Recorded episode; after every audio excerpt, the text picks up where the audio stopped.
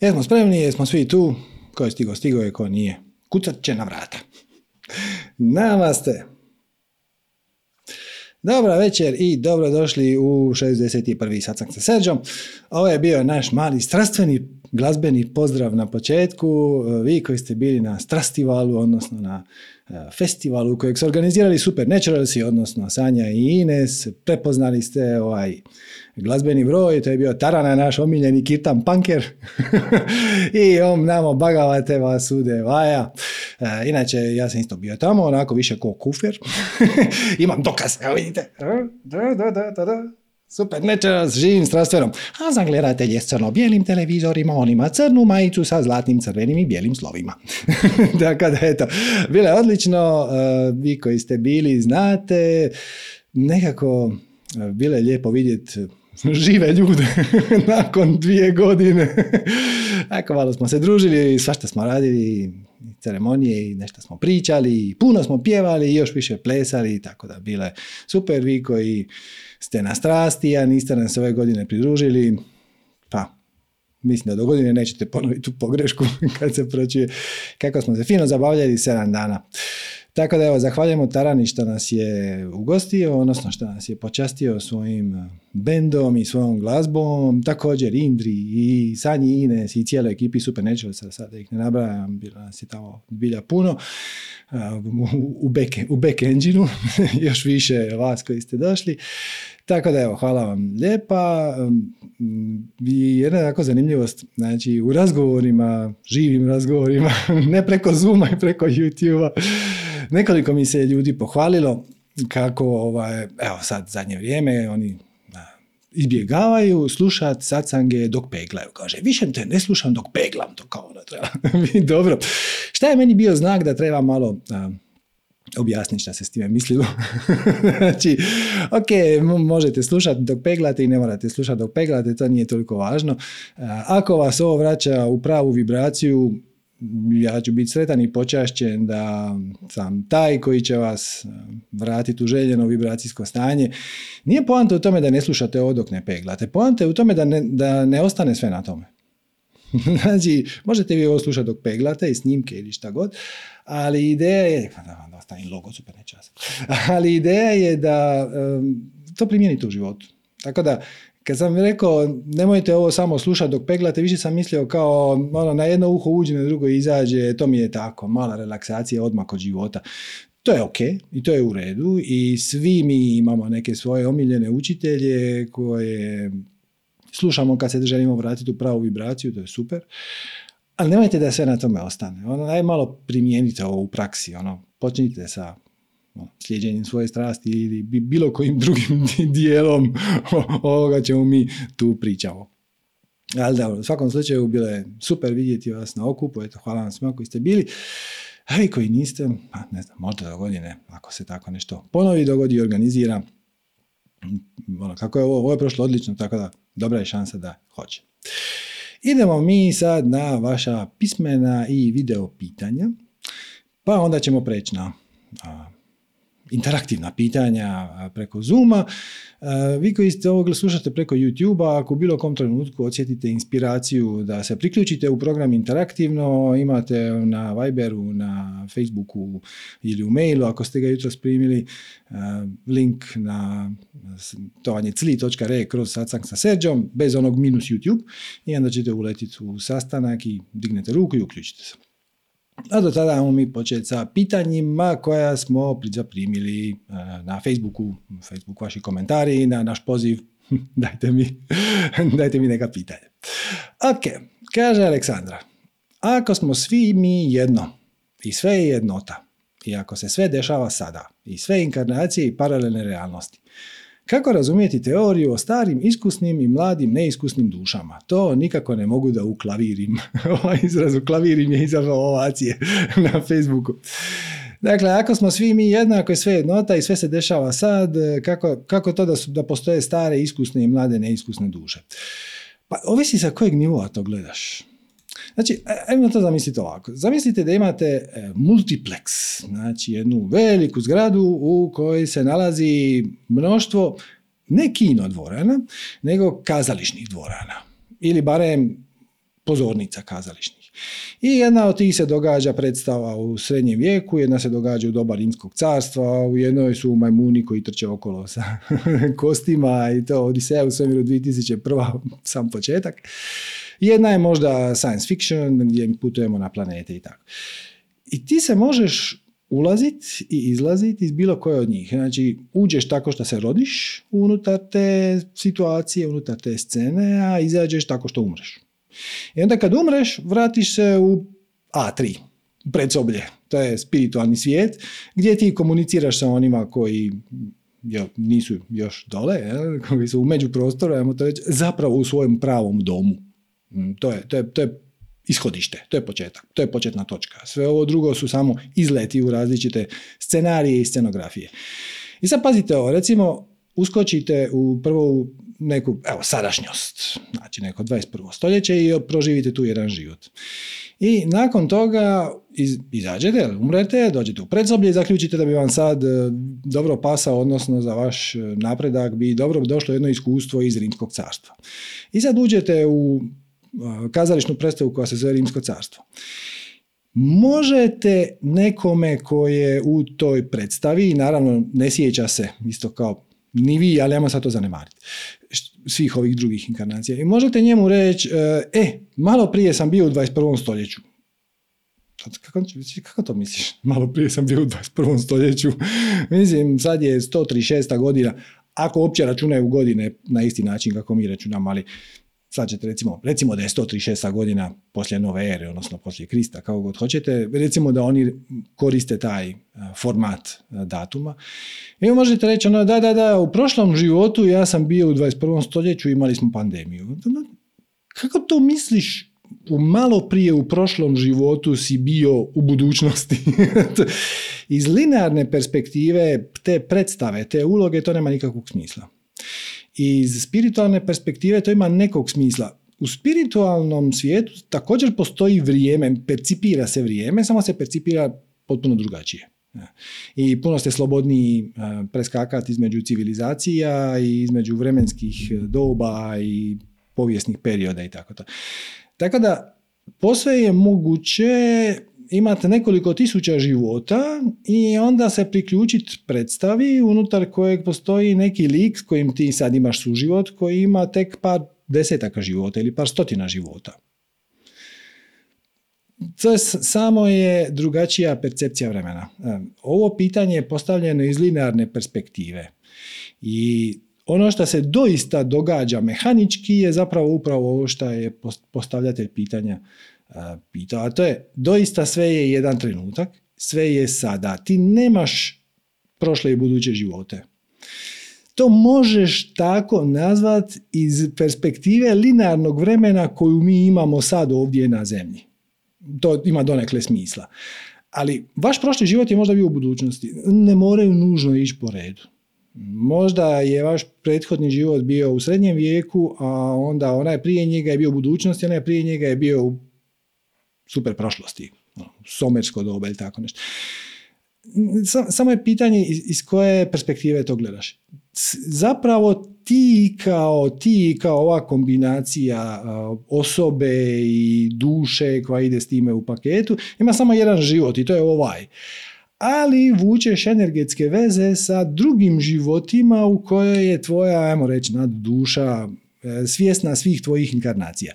E sad smo već jako, jako na rubu da dođemo do one točke kad dodatno objašnjavanje samo uvodi konfuziju i ono, samo se zapitajte je li mi to znanje doista ključno. Je li mi to na neki način bitno u životu? Ti si posve svijest, odnosno sposoban i da li si toga svjestan ili ne, to je druga stvar, ali posve si sposoban da, o, šta, zvuk nije najbolji, malo krči. Samo će spoglaču, je li sve u redu?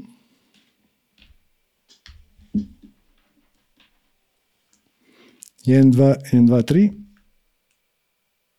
Jedan, dva, jedan, dva, jedan, dva, tri. Sorry, ljudi, meni je dobar. Meni je dobar zvuk, tako da nastavit ćemo po starom. E, znači, e, da li vam je doista to bitno? Gdje si bio u prošlom životu, gdje si bio u budućem životu, ti možeš povlačiti energetske veze i radiš to automatski, ne, ne moraš ništa dolagati nikakvu dodatnu energiju. iz svojih paralelnih inkarnacija povlačiš iskustva, daješ iskustva, razmjenjuješ informacije i to, primaš downloade znanja i to.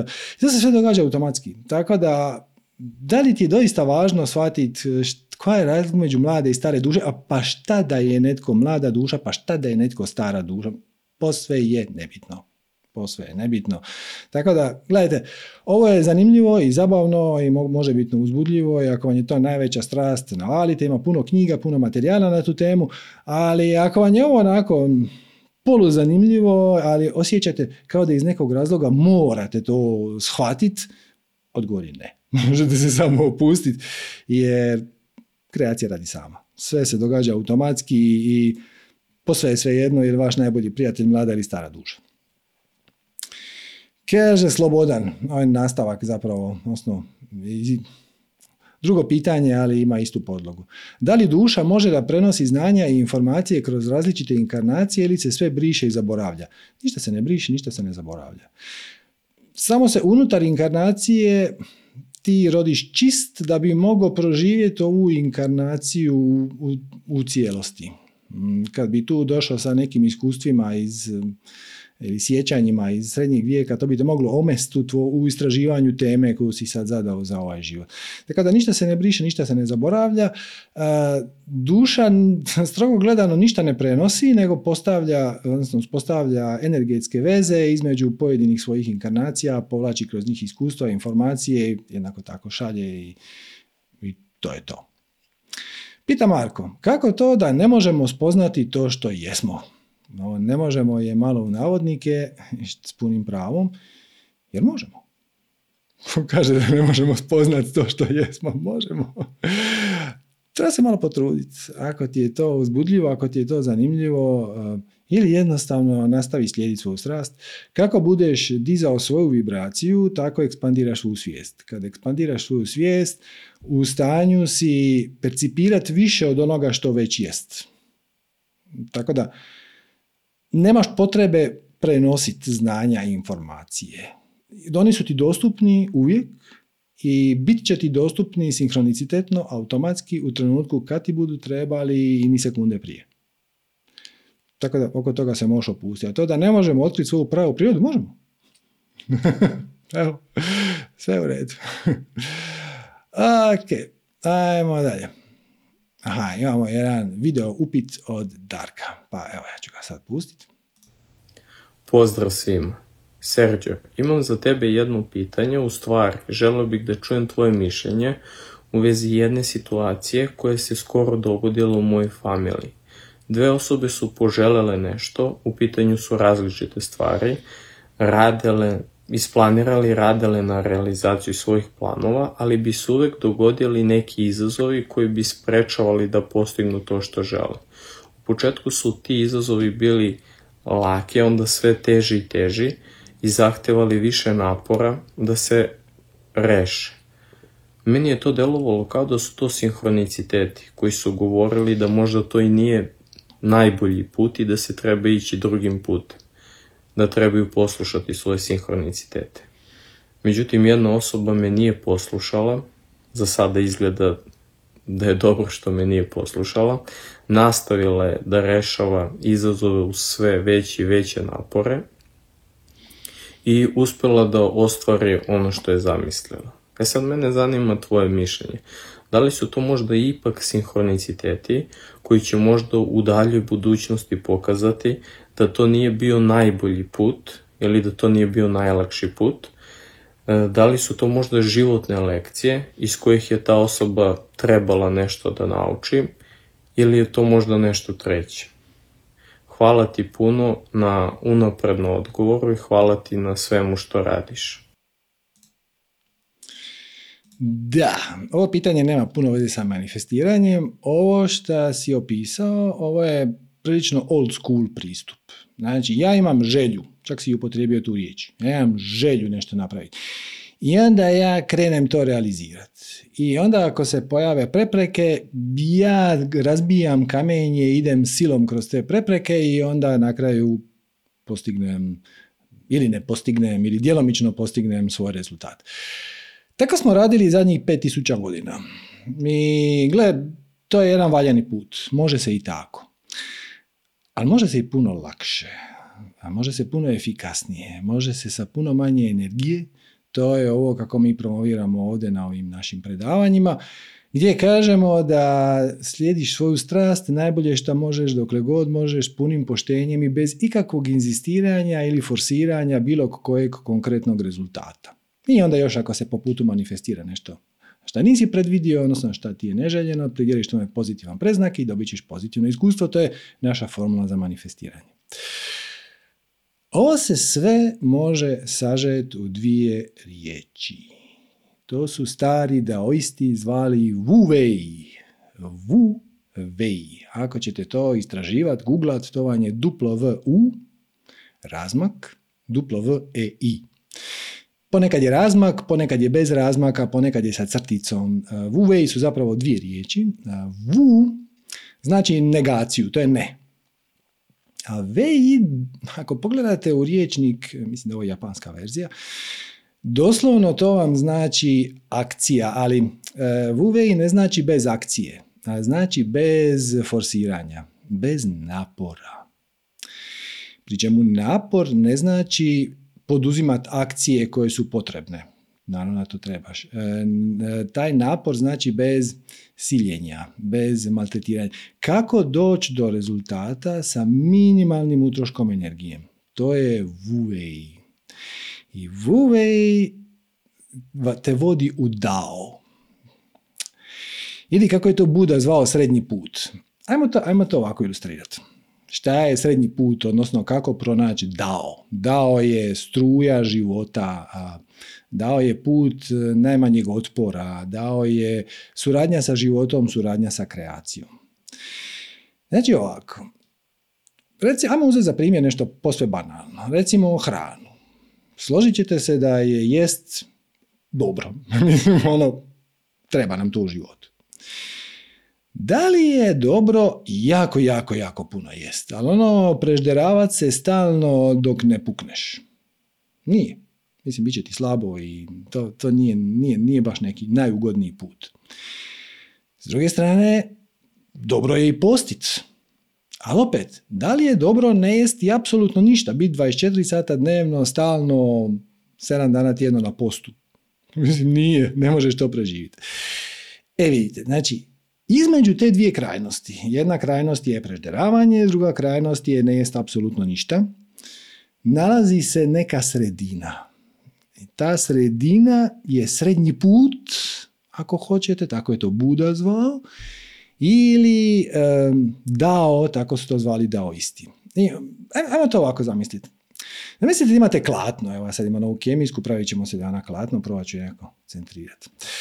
Ok, kad klatno stoji na miru, ono troši najmanju količinu energije.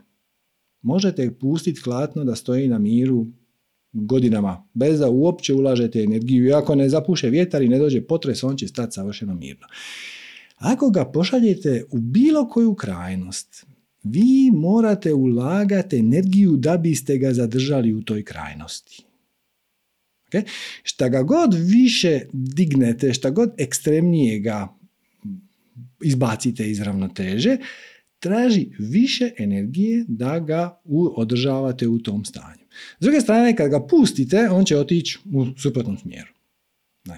I to se često događa, to ste vidjeli, na primjer, bivši pušači su najžešći protivnici pušenja. Oni će napraviti najveću dramu zato što je netko zapalio, a nije na prozoru ili, ili nešto od toga.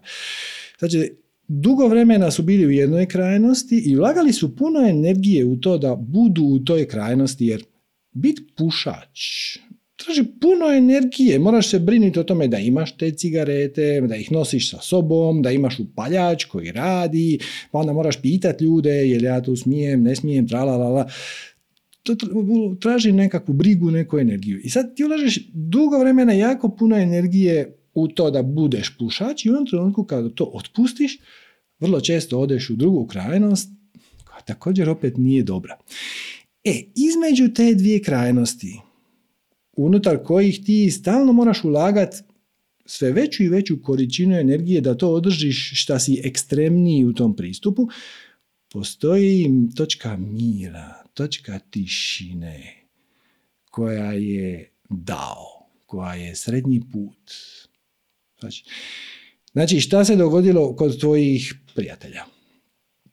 Oni su postavili želju. Oni su rekli ja želim to postići to je manje ili više u skladu sa onim što kreacija pretpostavlja, odnosno smatra, odnosno što bi za njih bio optimalan put u skladu sa njihovom temom inkarnacije, u skladu sa njihovim potrebama, da se kreativno izrazi tako. Ako su to doista radili iz strasti, sa velikim veseljem, bili su vjerojatno dosta blizu onoj nultoj poziciji, poziciji tišine. Ali Vjerojatno nisu. Oni su odlučili to napraviti. Makli su klatno u jednu, jednu, jednu stranu, inzistirajući na konkretnom rezultatu. I onda su se po putu dogodili neki sinhroniciteti koji su ih počeli ometati u tome.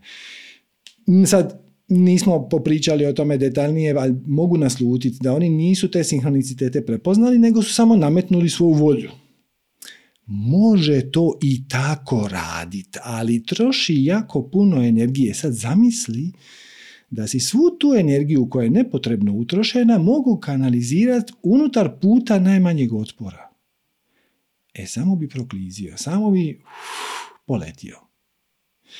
I nitko ti ne može reći koji je pravi koliko energije i šta ti trebaš raditi, to, to samo ti možeš znati iznutra. Zato mi ovdje kad dajemo formulu ili kad ja pričam s vama, nikad vam ne kažem je, je, moraš se baviti, ne znam, marketingom sat i po dnevno. Možda da, možda ne. Možda više, možda manje. Možda u početku više, možda kasnije manje. Zin, to je jedan vrlo onako, kako bih rekao, proizvoljan parametar. I to, tu oblik vodstva, koliko energije ulagati u marketing, koliko u usavršavanje, koliko u klijente, koliko u promociju, to dobivaš iznutra, to ti javlja tvoje više ja kroz tvoju vibraciju. E, ali kad ti inzistiraš da to bude na tvoj način, to može uspjeti. A nije efikasno. To nije Wu Wei. Wu je bez forsiranja bez napora. Dopustiš da se stvari događaju same bez napora. I kad ne ideš na kamen, onda ga zaobiđeš. Ne ideš kroz njega. Možeš ti ići kroz njega, nije dovoljno efikasno. E, ali onda ono što je još najzanimljivije od svega, tu si prikazao zapravo dva ega koji žele dobiti ono što su oni zacrtali na početku bez obzira na sve i onda se još ta dva ega natječu. Meni je uspjelo, tebi nije. To je sad ego na kvadrat. Tako da, gle, može i tako. Mnogi ljudi su kroz povijest e, postigli velike stvari, neki od njih slijedeći svoju strast, neki od njih samo zato što su se htjeli obogatiti. I onda su trpili razne užase da bi pronašli zlato i onda bi ga na kraju pronašli. Svi su odustali deset godina ranije, ali oni su ostali na tom suhom komadu zemlje jer znali su da je tu negdje zlatna žila i jedan dan su je pronašli. Ima i takvih priča o uspjehu ali to nije Wu to nije slijeđenje glasa svoje duše, to nije e, put najmanjeg otpora, to nije put inspiracije i kreativnosti, to nije nešto što će te ispuniti, to je nešto gdje ćeš ti uložiti svoju volju. Volja je ograničen resurs. I da li su to bili sinhroniciteti? Vjerojatno jesu, ali treba vidjeti zašto su se pojavili, kamo su usmjeravali. Nije dovoljno rečeno nešto mi se zakompliciralo i sad je to sinhronicitet. Ok, nešto se zakompliciralo, možda je sinhronicitet, svakako je sinhronicitet, ali na što te upućuje, to je malo teško reći. Možda ti kreacija kaže to uopće nije za tebe. Možda ti kaže ovo je za tebe, ali prvo moraš savladati još neke vještine koje će ti biti potrebne da bi kasnije bio uspješniji. Pusti za sada jedan čas svoju osnovnu strast i posveti se malo organizaciji svog poslovanja, administraciji, partnerima, prodaji, nešto. To je kao kad vozite auto, svačate. Dođete u autoškolu i sad vam e, instruktor kaže skreni desno. Ne kaže vam skrenit ćeš desno tako što ćeš okrenut volan u desno za 285 stupnjeva. Nego okrećeš ga po osjećaju. Mislim, ti okrećeš taj volan i osjećaš šta se događa, vidiš kako auto ide i onda ako si ga okrenuo preslabo, onda ga okreneš malo jače, ako si ga okrenuo prejako, onda malo labaviš. Ideš po osjećaju. To, to je nalik jedrenju. Sjednete na jedrilicu i sad, ideja je uhvatiti vjetar u jedro što je bolje moguće. Puno elemenata utječe na to. E, smjer vjetra, snaga vjetra, vrsta jedra koju ste stavili, kut pod kojim ćete ići brodom, e, koliko ste nategnuli onaj konopac. Niko ti ne može reći, vjetar se najbolje ulovi tako što ideš 22 stupnja u odnosu na njegov smjer i onda okreneš, onda zategneš konopac sa 125 njutna to radiš po osjećaju jer onda taj vjetar se malo pojača pa se malo puslabi pa možda ide i na refule kako to kažu dalmacijano malo puše pa malo ne puše to su stotinu parametara koji se dinamički mijenjaju i nemoguće je dati točan recept ali ne moraš ga znati to je najljepše od svega. Samo se pustiš struji života. Dopustiš si da ideš linijom najmanjeg otpora i da ideš kroz ona vrata koja ti se otvaraju. Umjesto da na njih lupaš ili da ih razvaljuješ, može i tako, ali teže je, kompliciranije je i vrlo često završiš na krivom mjestu. Ili, ako ništa drugo, dobiješ e, neku, e, nešto što nisi htio, ili dobiješ ono što si htio i onda shvatiš da te to nije razveselilo ni ispunilo. E, to smo probali. To smo svi probali. Mislim, svi ovdje od nas, prije nego što ste počeli slušati manifestiranje ili bilo koju vrstu spiritualnosti, ste radili upravo tako. Ono, učiš, učiš, učiš jer moraš dobiti peticu. Zašto moraš dobiti peticu? Za dobar prosjek. Zašto moraš dobiti prosjek? Da bi mogu upisati bolji fakultet. A zašto moramo upisati bolji fakultet? Da bi imao bolje zanimanje. Zašto moramo bolje zanimanje? Da bi bio cijenjeniji i bolje plaćen. Jel to stvarno radi? Mislim, može se i tako. Možeš sa šest godina zacrtati da želiš biti kirurg. I onda ići po tome ko sivonja, a postoji razumna šansa da ćeš jedan dan u tome doista uspjet i onda zaključiti da to zapravo tebi nije bog zna šta. Bio sretni da si nešto drugo. Samo nema potrebe za tim. Vuvej i da bi, do, da bi mogao slijediti Vuvej treba ti malo tišine. Ne, ne pričamo o tišini izvana. Vani može biti nesnosna buka, uopće nije važno. Treba ti malo tišine iznutra. Treba ti uzemljenja. Jer iz tišine se čuje taj glasić duše koji ti kaže šta ideš radi, koji će ti otvoriti sinhronicitete da te upute na najlakši mogući put koji će te dovesti tamo gdje trebaš doći, a rekti tamo gdje želiš doći. U čemu je razlika? Mnogi pitaju, hvala na pitanju, Razlika je u tome što u jedno uključen ego, u drugo nije. Jedno, e, želja inzistira na rezultatu, a potreba je ono što radiš jer, jer ti je tako došlo, jer ti je to sad najuzbudljivije, jer ti je to sad najzanimljivije, jer će te najviše razveseliti. Cijela kreacija, cijeli svemir ne radi ništa drugo nego veselo stvara veselo stvara, svašta stvara, i pozitivno i negativno, i dobro i loše, i, muške i ženske, i ovakve civilizacije, onakve, samo veselo stvara. I kad ti veselo stvaraš, bez obzira šta ti veselo stvaraš, onda si ti poravnat sa kreacijom i onda ti kreacija pomaže. Zamislite da je kreacija jedna žena. Da. I sad ona ide okolo i veselo stvara, baca cvijeće, muziku radi, proizvodi nova bića, nove planete, nove galaksije, za velike se. I sad ti sa strane stojiš namrgođen. Ja pita ova, šta ti to radiš? Ja se durim. Znači će kreacija reći, ok. Ali neće ti pomoć. S druge strane, ako te vidi da i ti veselo stvaraš, bez obzira šta, još ako stvaraš nešto što nije, nije palo na pamet, wow, to je ludilo. Kad te vidi da i ti veselo stvaraš, onda će reći, wow, koja dobra ideja, mogu li ti pomoći? Drugim riječima, ovo, kako si ti to opisao, oni su imali želju i onda su prionuli na rad i onda jednom uspjelo, jednom nije. Može se i tako, ali nije da baš efikasno, nije baš ugodno, dosta je zahtjevno, to je put prepun razočarenja i srama i krivnje i tuge i straha i ponosa i ljutnje i frustracije i bla bla bla bla bla. Ima i drugi način, a to je vuvej. Kako kaže Lao Tse, Možeš li pričekat?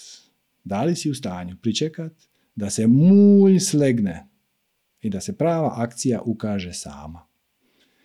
Otvoriš mali prostor tišine u sebi. Između ostalo, zato vam služi meditacija. Otvoriš mali prostor tišine u sebi i dopustiš da stvari budu takve kakve jesu i onda ti sinhroniciteti više nisu neka briga, nije to sad ono, bilo sinhronicitet ili nije, nego nešto se dogodi što ti na neki način promijeni putanju. Na željen ili na neželjen način. Ako je na željen način, kažeš uhu.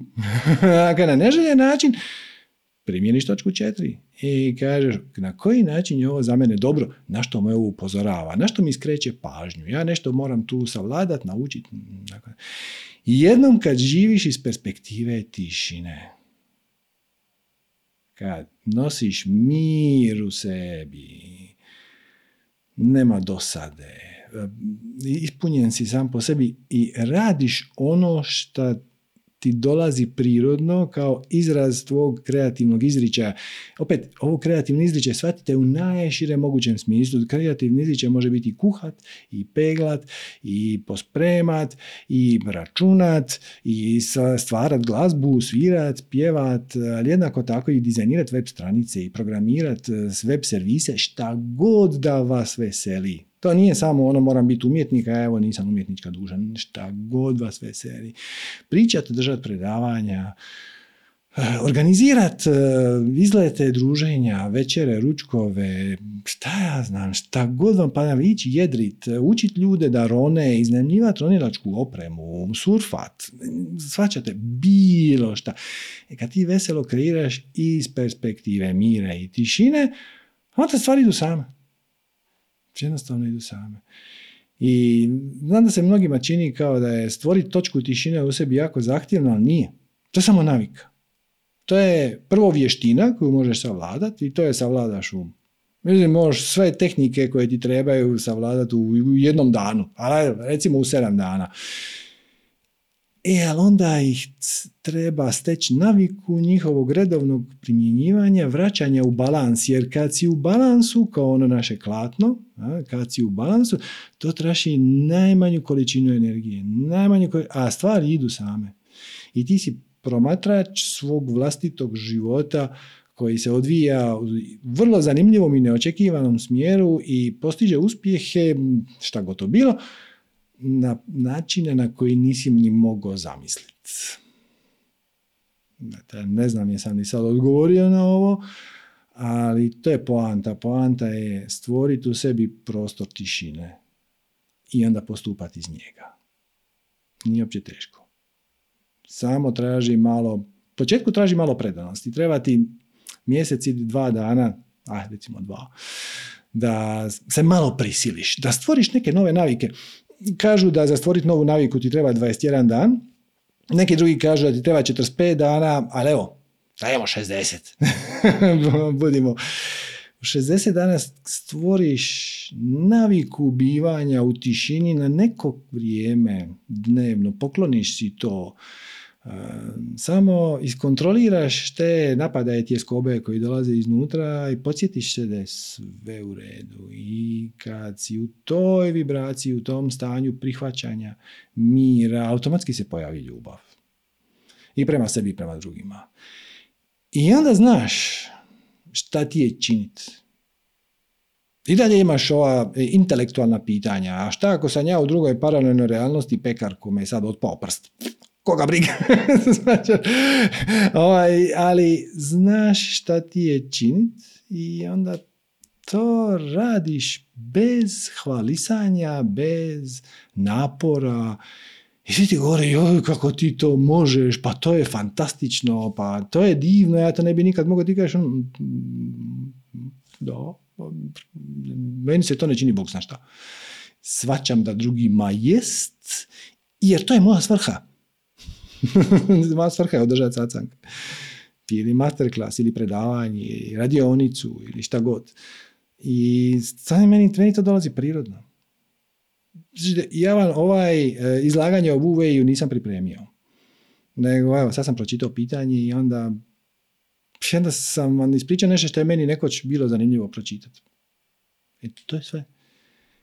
I onda nema nikakvog smisla uspoređivati se. Jednom je uspjelo postići želju, drugom nije uspjelo postići želju. Šta su bili sinhroniciteti, šta nisu bili sinhroniciteti? Možeš živjeti svoj život kako god hoćeš. Možeš ignorirati sve što mi zovemo sinhronicitetima i ići glavom kroz zid i kreacija ti neće na to reći ništa. Ono, o, super, kako zanimljiv odabir puta.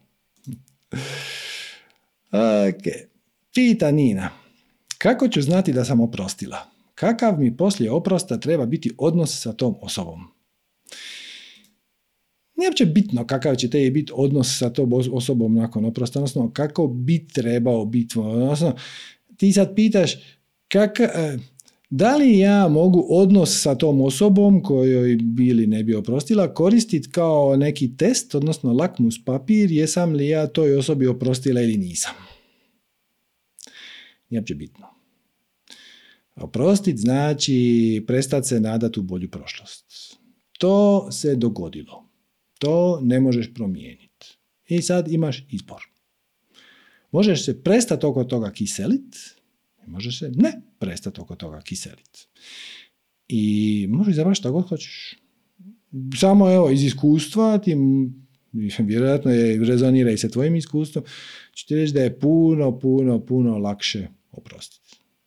I prestati se oko toga nervirati jer samo sebe truješ.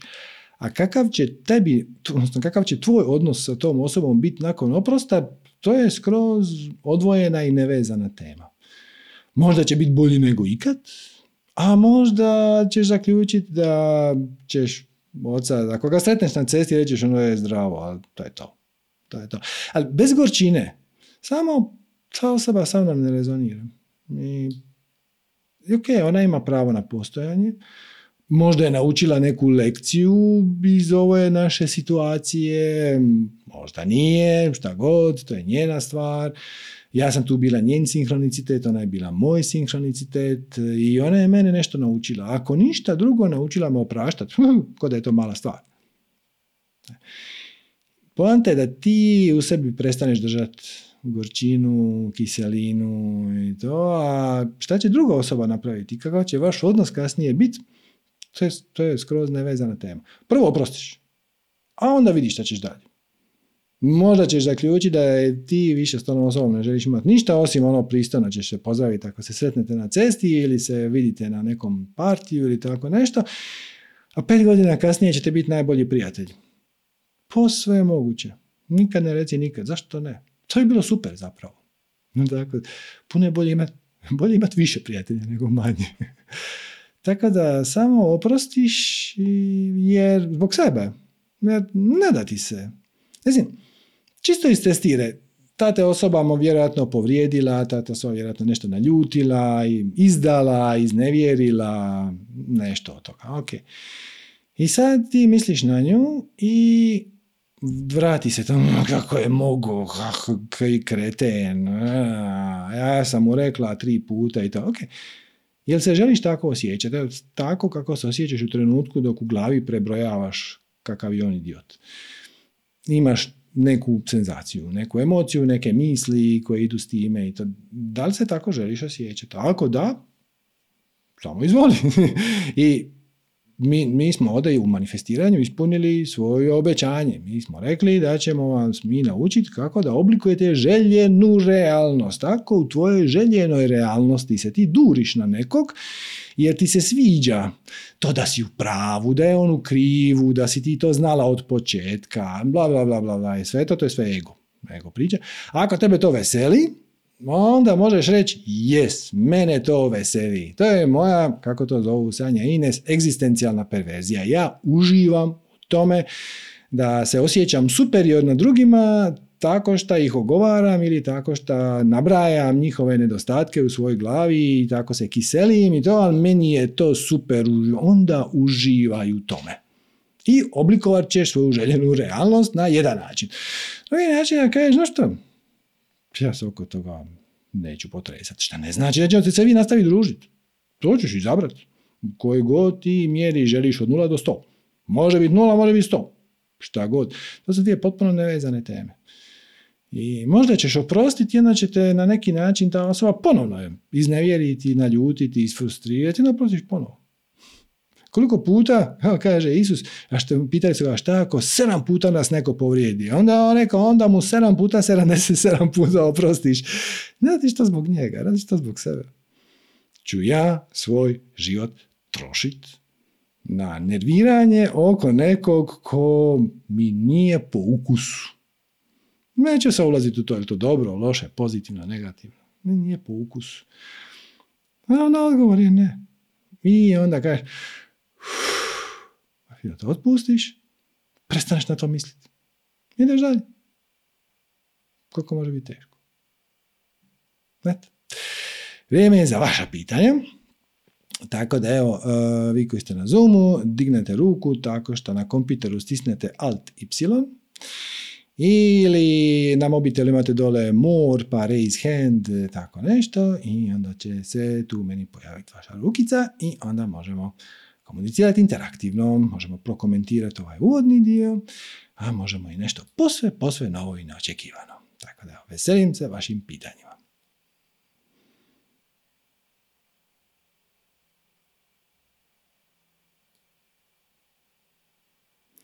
Vi koji vam je miš na okidaču razmišljate da ćete li digniti ruku ili ne, shvatite kao sinhronicitet šta niko drugi nije digao ruku i iskoristite ga.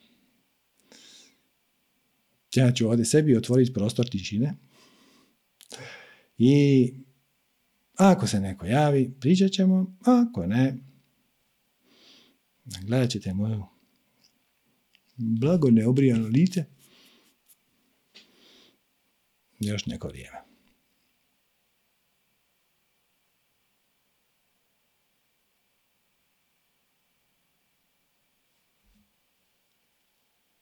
Također ako slušate na YouTube-u, možete se priključiti na Zoom na cli.re kroz satsang sa Serđom, bez onog minus YouTube koji vas je doveo na YouTube. Samo se zatvorite aplikaciju za YouTube ili browser i aktivirate svoj Zoom.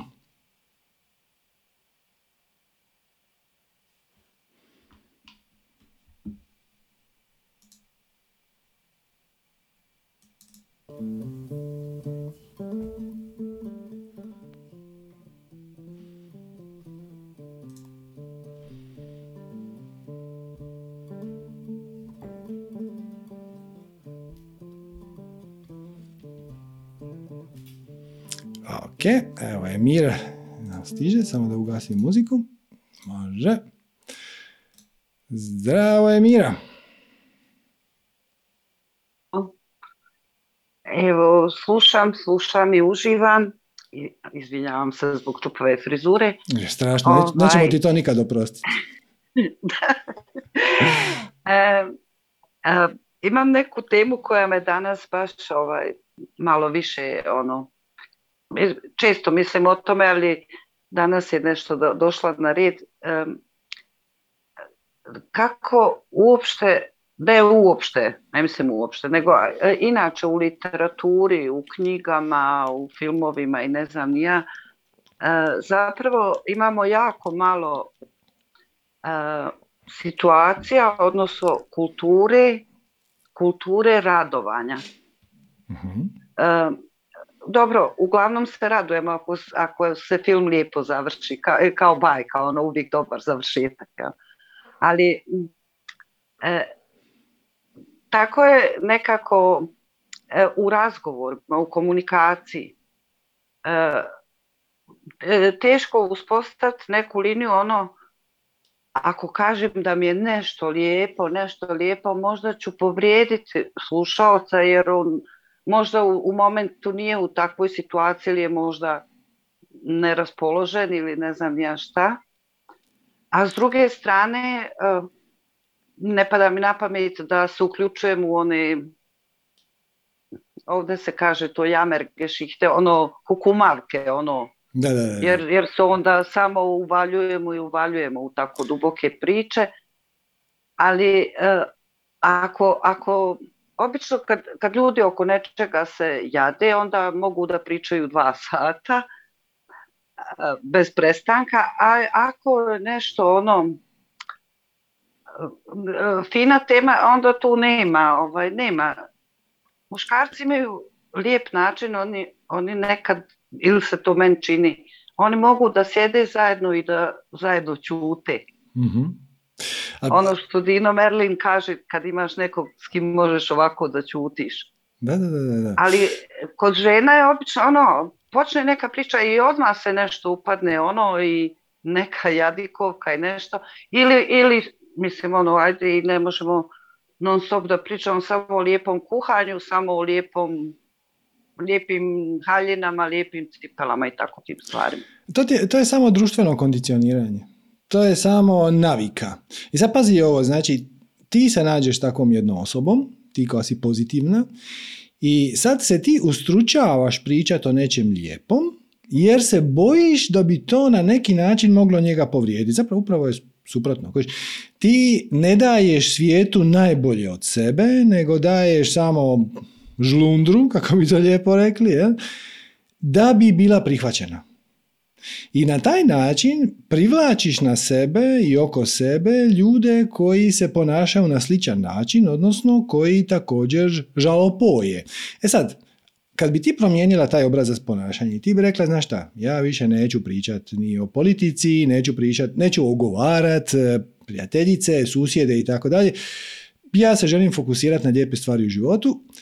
Ono što bi se dogodilo u kratko vrijeme je da bi pogubila sve te stare prijateljice koje se samo žele žaliti.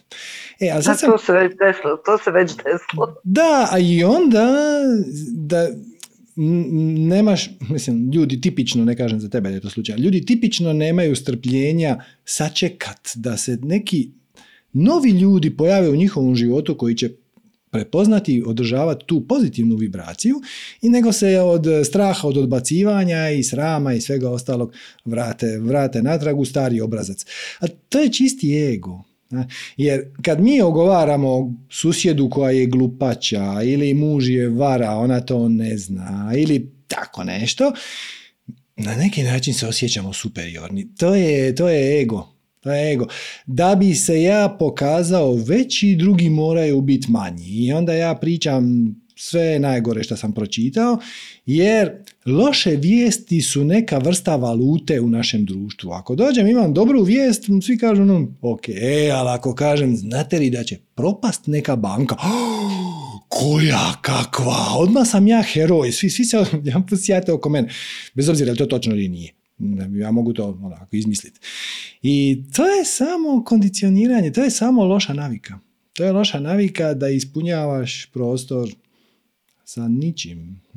Inače, to sad si me sjetila, uh, ima jedan vic koji se, koji se prepričavao u osnovnoj školi i uh, to je bio jedan od dokaza kako je Mujo koji je u ovoj priči heroj glupan, ali zapravo sad iz nove perspektive, sad kad smo sve ovo skupa znamo, meni to zvuči skroz drugačije. Znači ima, kaže vic, sjedi Mujo na nekakvom trijemu u ljuljačci i dolazi mu Hasa i kaže šta je Mujo, sjediš i razmišljaš? Kaže Mujo, jok, samo sjedim.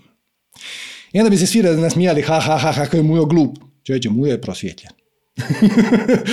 Mujo je u stanju otvoriti u sebi prostor tišine, prihvatiti stvari takve kakve jesu i uživati u sunčanom danu ili u kišnom danu ili u vjetru ili šta god da se već događa. Uživati u trenutku, biti prisutan bez potrebe da se išta dogodi i promijeni. To je egova potreba. Ego ima potrebu nešto, nije zadovoljan sa stvarima kakve jesu, a najrađe ne bi ništa promijenio zato što je opasno.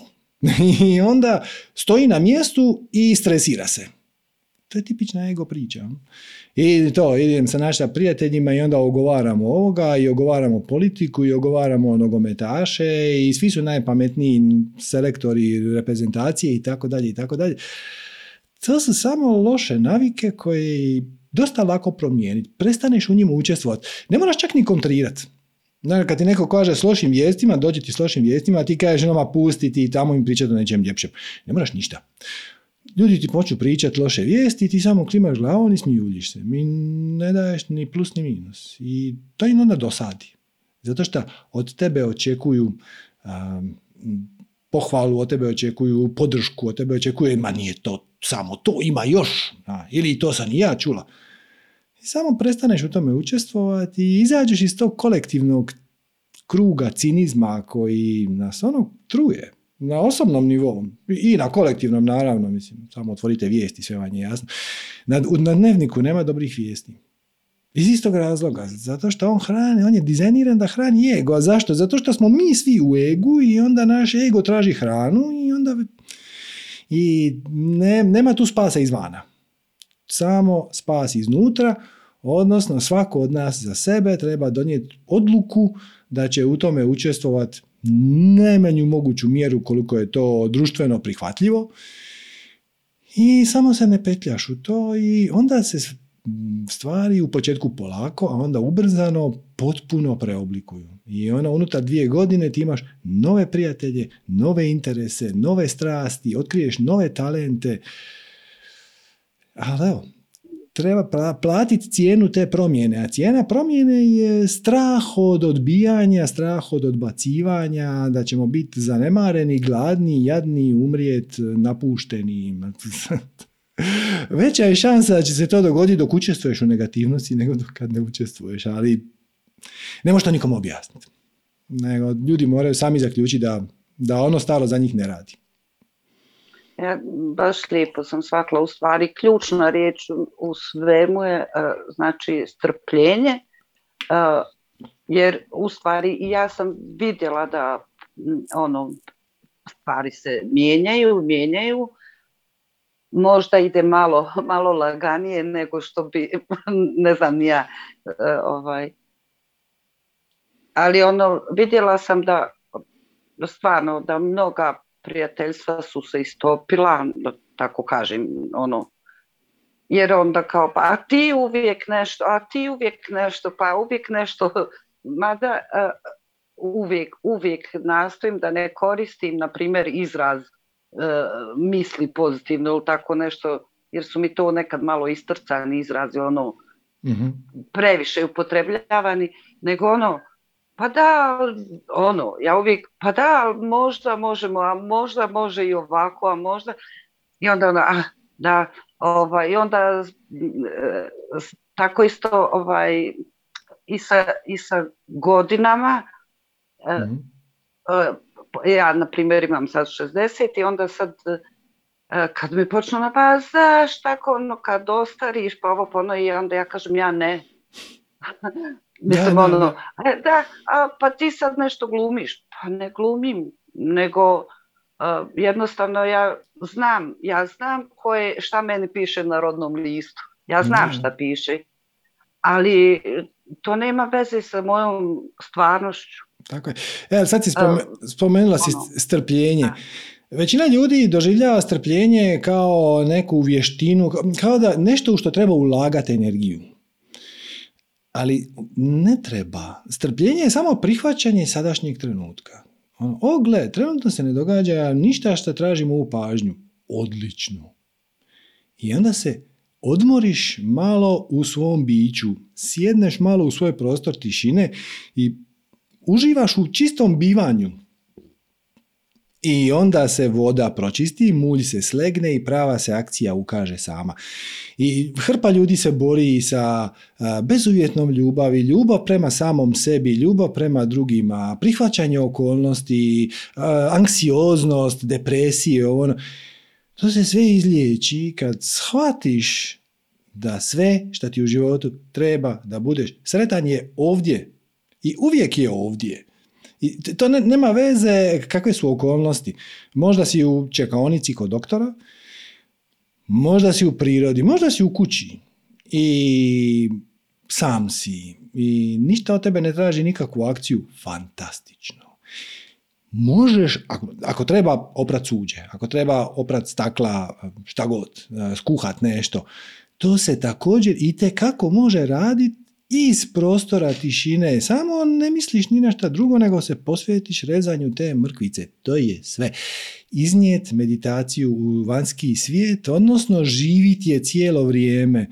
I u početku to izgleda kao nekakav napor, ali onda shvatiš da je to upravo suprotno od napora. Ono što si prije radio je napor.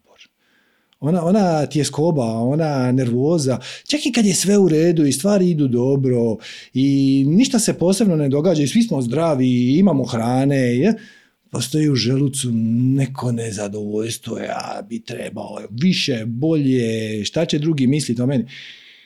Kad u, shvatiš da možeš uživati u stvari, u, u sadašnjem trenutku, u stvarima takve kakve jesu, prihvatiš sve šta jest, samo kako rekao, samo se malo sjedneš unutar sebe. To je to. To je to. I onda automatski počneš prihvaćati samog sebe. I onda voliš samog sebe. I onda ti ne pada na pamet raditi stvari koje te izbacuju iz tog stanja. Znači, mogu biti sam i biti fino, ispunjen, sretan, relaksiran unutar vlastitog bića, mog pravog bića, a mogu se vidjeti sa onim ljudima koji su mi jako naporni i dosadni i stalno me kljukaju s nekom negativnošću i nakon toga mi treba tri sata, ono se tresem, treba mi da smijem. Šta ću između toga izabrati? Samo spontano ne napraviš ništa. Odnosno, ne javiš im se. I to je to. To je vuvej. To, to, to je tako teško objasniti zato što svi očekuju da je to neka akcija. Sad treba nešto napraviti. Ne. Treba samo ne napraviti. Treba biti dovoljno prisutan da kad se pojavi neki impuls izvana koji ti izaziva frustraciju, ljutnju, bijes, strah, tugu, šta, šta god, da ga samo prihvatiš i onda vidiš šta ćeš poduzeti po tom pitanju. To, to ne znači ne raditi ništa. Samo raditi iz točke tišine, prihvaćanja, razumijevanja, tuđe motivacije, ljubavi prema samom sebi, koja dolazi iz puke činjenice šta ti zapravo nitko ne treba. E, kad ti nitko ne treba, onda dođu oni koje želiš, odnosno oni koji ti pašu. A dokle god ti neko treba, ti ćeš na kraju se zateći u društvu drugih ljudi koji trebaju tebe.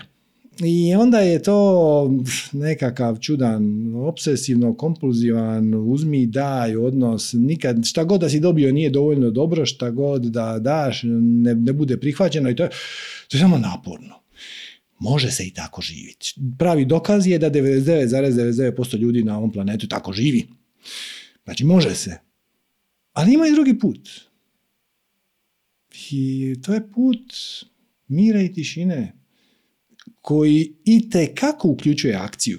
Jer, znate, radost i mir su zapravo, zapravo su ista vibracija. Radost je mir u pokretu. A mir je radost koja stoji mirno. To je ista, ista stvar. Slijedi svoju strast, znači poduzimaj akcije koje te vesele, i onda nakon toga dopusti si malo veselja, malo zahvalnosti, malo mira. Znate kako je to Mozart prekrasno rekao? Kaže Mozart, glazba se ne nalazi u notama, nego u pauzama između njih. E, ali pazi ti stari mudrac, mladi mudrac, nažalost, nije jako puno žive. Da bi ti imao pauzu između nota, moraš imati note. E, nije ideja da ti je cijeli život sjedim na vrhu planine, 24 sata dnevno meditiram i u potpunoj sam tišini, nikome, nikaj me ne dotika. Nije to ideja, ne, ne, ne. Poduzimaš akcije koje te vesele iz perspektive tišine i onda imaš i jedno i drugo. To je prava glazba. Zapravo uživaš u tišini između nota, između... Tišina može biti raditi posao koji te veseli. Tišina, tišina može biti bilo šta. Radost, mir, veselje, sreća, radoznalost, uzbuđenje, sve je to dio te glazbe. Ali to sve mora doći iz perspektive tišine i uzemljenja i mira unutar sebe, prihvaćanja sebe i drugih takvi kakvi jesu bez prosuđivanja. Zato što se neko ne ponaša kako bi ti htio, to s tobom nema nikakve veze. Ako mu možeš sugerirati, dobro, ako on to ne prihvati, to nije tvoja stvar. I kad počneš prihvaćati sve, na isti način košta prihvaćaš biljke u botaničkom parku. A, jedna je visoka, jedna je mala, jedna ima trokutaste listove, jedna ima šiljate, jedna ima otrovne, jedna ima trnce i svi su lijepi na svoj način i ni jedan od njih nije savršen ni na, ko, ni na koji, ni po kojem kriteriju. Sve je ok, samo ih prihvatiš i onda je taj park predivan Ali ako kažeš, ja ona mi se tamo ne sviđa, to je, onaj će me otrovni bršljan, izbacit će mi osip, a ova ima krivu boju, a ovaj još nije narastao. Možeš i tako. Ali nije toliko ni ugodno, ni efikasno. Tako da, strpljenje nije nešto što radiš, nešto u što ulažeš energiju. Strpljenje je samo davanje dopuštenja samom sebi. Da budeš ono što već jesi. I onda uživaš u svakom pojedinom trenutku i ne treba ti strpljenje. Strpljenje ti treba da savladaš e, svoju tjeskobu oko toga što bi sad trebalo raditi nešto drugo ili bi okolina trebala biti nešto drugo ili bi svemir trebao donijeti nešto drugo što ne donosi. I sad ti čekaš neki trenutak u kojem će se dogoditi to što ti inzistiraš da se dogodi. I onda ti treba strpljenje da savladaš svoju vlastitu silinu koja nema ono temelj ni. Tako to divno slušati. Hvala ti puno. Hvala, hvala na svemu što pričaš i stvarno sam puno, puno, puno učla, mm. ko ali volim te slušati, mislim da za, ono, to što ti kažeš, ako neko još tu, tu sam jer te volim slušati, jer mi je lijepo te slušati. Super. Baš ti hvala, drago mi je ti ovo od pomoći, hvala ti na javljanju, namaste. Hvala puno, prijatno čus. Bog, bog. Ok, ajmo, ajmo, ajmo, recimo, Katarina. Zdravo, Katarina. Smo tu? Jesmo, tu smo, čujemo se. A, ja, kad se završio, zdravo srđene, e, kad se završio razgovor sa gospođom, a ja dolazim ovako i znam da ćeš da me zoveš. Prosto znam. E, šta, ti je, šta ti je intuicija? Aha, to je tema. To sam da te pitam. E, da vidiš, kakav sinhronicitet. A to je tema, zamisli, znači, srce mi kuca, ovaj, od uzbuđenja. Ovaj, pa da, intuicija je tema. Da. Mm um, evo ovako. Um, turbulentno. Ova godina je ono turbulentna. mm Kao da, kako da ti kažem, um, kao da uh, emocije ajde da kažem, ljudski, negativne, ovaj, mi pomažu, pa sad ovo, da dođem do jasnoće, do spoznaje. Mhm. Kao da dotaknem, kao da mi treba bol, nekome treba bol, mhm. da bi shvatio da mu ne treba. Mhm. Znaš. E sad, od prošle godine, od prošle godine, u meni intuicija, intuicija, intuicija, i nisam mogla da dođem do spoznaje u vezi intuicije. Ovaj, I nekako, pa sam htjela tvoju perspektivu ili spoznaju ili kako god ili jasnoću, a, samo da, da, da vidim nekako, jer od tebe sam puno osvestila, naučila i ovaj, pratim ja i austrijske i nemačke i bla bla bla, puno, puno njih, ali nekako ti si ono, to je to. Um, ovaj, I što sam htjela da kažem, postavit ću pitanje da bi bilo lakše. Da li je intuicija ovako, kad osjetiš neki, ajde da kažem, grč, kad osjećate nešto neštima, ja se neki put tu malo onako um, zbunim, Mhm. Sad malo manje, sad, sad ne baš toliko. Ovaj, zbunim se zato što da li je ovo uvorenje? Je li ovo intuicija? Je li ovo moja percepcija? Šta je ovo? mm Znaš? E, o tome se radi. E sad, kad god sam, na primjer, neki put osjetila grč, ja kažem, ma ne, ovo je moje uverenje. mm Ha. Ali nekako, opet nije ni uverenje. Nekako ispada da taj grč ili taj, da kažem da to nešto ne štima, zaista nije štimalo. E sad, dalje to intuicija, intuicija kreirana uverenjima. Da, intuicija je on kraj uvjerenja. Znači to što čemu ti pričaš, to, to su negativne uvjerenja. Dobro, ok. To je, znači, sve naše emocije i naše misli i naše tjelesne senzacije proizlaze iz vibracije koju je kreirao naš sustav definicije uvjerenja. Tako da čim osjetiš u sebi neki grč, neku kontrakciju, neko skupljanje i imaš potrebu zatvoriti svoje tijelo, malo se obraniti, ono, osjećaš taj impuls da se malo zgrčiš, to je negativno uvjerenje, znači to je negativna vibracija koja je proizašla iz negativnog uvjerenja. E sad, to ne znači nužno da tu situaciju treba izbjeći pod svaku cijenu. Sad ti, ti razmišljaš o tome hoćeš li otići na svadbu na koju si pozvana za 14 dana. I sad se pojavi to, no.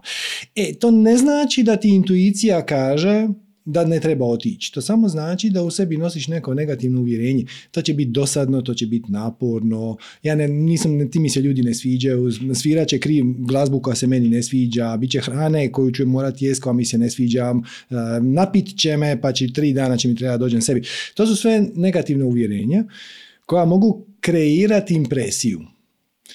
Sad ti kaže, znači neko ti kaže za 14 dana je svadba u susjednom gradiću i pozvana si. I recimo da ne možeš izbjeći kao red je otići. I sad se pojavi ono e onda vrijedi pogledat šta je to šta je najgore šta ti vjeruješ da bi se moglo dogoditi mhm. na tom događaju. I onda se suočiš sa tim uvjerenjem. Znači, ono, tamo će se svirat glazba koju ja ne volim. Oh well, mislim, glazbu biraju mladenci. Ako oni slušaju nešto drugo, a šta ću ja? Tamo će, neće biti hrane za mene, to je redovito moj problem, jer ja sam vegan i onda dođem na takve domjenke i onda čak ni kolač zapravo, zapravo po pravu ne bi trebao pojesti jer je pun mlijeka i jaja i tako dalje. I onda, naravno, ajme, opet neće biti hrane za nas.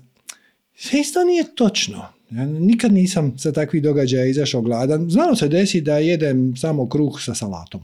No, se desi. uh I pečeni krompir, još bi zamolio ako je moguće konobara da mi donese neki koji nije umočen u pečenje. E, i, on, I onda kreneš odmotavati šta je zbilja najgore šta ja vjerujem da bi se tu moglo dogoditi i onda dođeš zapravo u kontakt sa svojim negativnim uvjerenjima, tako da to je, to je dobro. To je dobro.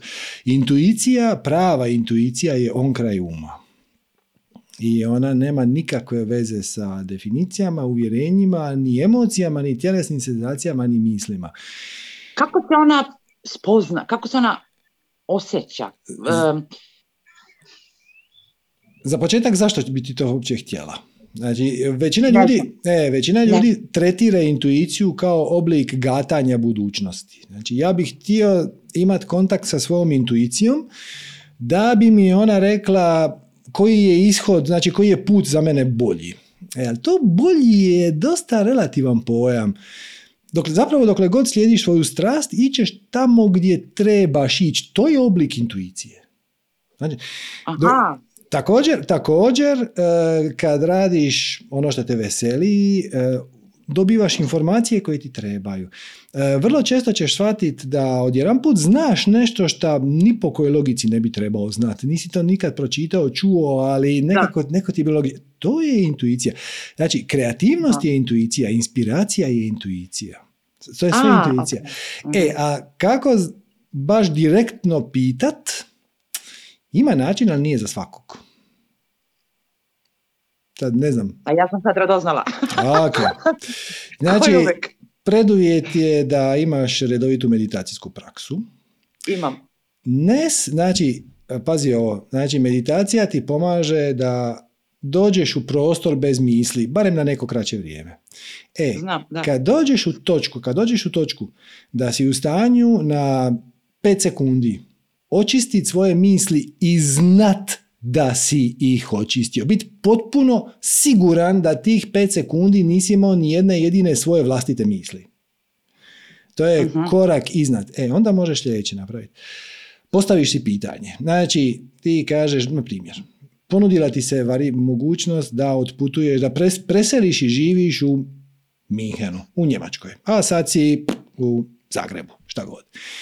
Ok, i sad tu imaš miješane osjećaje malo ti se da, malo ti se ne da, kao veseliš novo iskustvo, ali opet to je puno posla, ali onda, onda se naravno uključi i um i ego, i onda tu odjednom putu ulete i djeca i prijatelji i rodbina i to postane jako konfuzno, više ne znaš šta bi sam sa sobom. E, ok, centriraš se. Dovedeš se u stanje koliko god ti vremena treba. Da si siguran da nemaš misli. Znači, to nije nemat misli, to je biti potpuno siguran u sebe da ćeš sad u ovom prostoru od 5-10 sekundi biti bez misli. I onda to pitanje spustiš u srce. I samo ga pustiš par sekundi da stoji tu i imaš tri moguće, tri moguća odgovora. Jedan je srce kaže da. I onda to napraviš. I drugi je srce kaže ne. I onda to ne napraviš.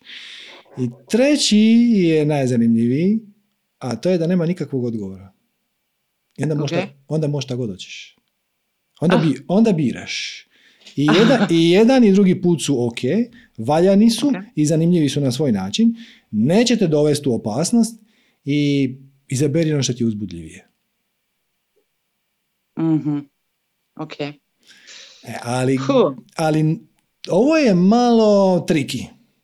Puno, Mhm. puno lakše je dopustit uh, vanjskim okolnostima, odnosno sinhronicitetima, da te navode. Dobro. Da te navode. Mhm. I onda ti kažeš, gle, ne znam, uh, ono, ajde, ok, evo, preselit ću. Preselit ću, to mi se sad trenutno čini zanimljivije. I onda se upustiš u taj projekt i vidiš šta se događa. To ne znači da ćeš odustati na prvoj preprekici, jer ćeš shvatiti da ti je putovnica istekla. A, putovnica mi je istekla, sinhronicitet, ne idem nigdje. Mislim, možeš i produžiti. E, ali, ako ti se recimo desi da tri dana nakon te odluke dobiješ ponudu koja vrijedi samo ako ostaneš u ovom gradu, a koja ti je još uzbudljivija od odlaska tamo, onda se zahvališ tamo i ostaneš ovdje unutar novih okolnosti. Mhm. Znači sve se radi o uzbuđenju nekom, da osjetiš uzbuđenje. To je neki kao, ajde da kažem, kako bi rekla? Uzbuđenje, Da, da, da, uzbuđenje u najširem smislu. Uzbuđenje, veselje, mir, eh, radoznalost, eh, znati Mhm. želja, kreativnost, inspiracija, bilo šta Dobro. od toga, bilo šta od toga. Ajmo- Ajmo to ovako. Recimo da šta god da zamisliš će ispasti izvanredno. Dobro? Šta bi radije napravila?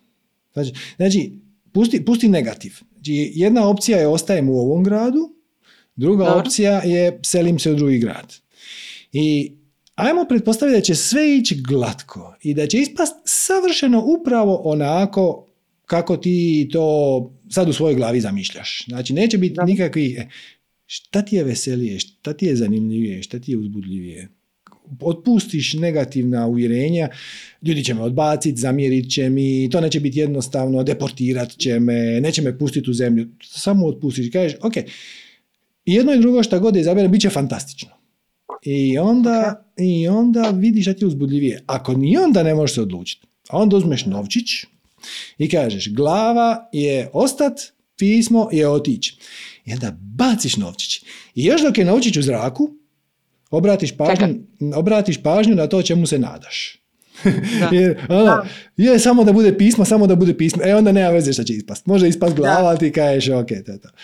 Da, znam za to, da. Radila sam to, koristila sam to često. Uf. Pa dobro. A, Ovaj, jasno je, ali ima tu još nešto. Da čujem. A, ima tu još nešto. A, ajde ovako. Um, na primjer, e, ja ti sad prenosim samo osjećanja.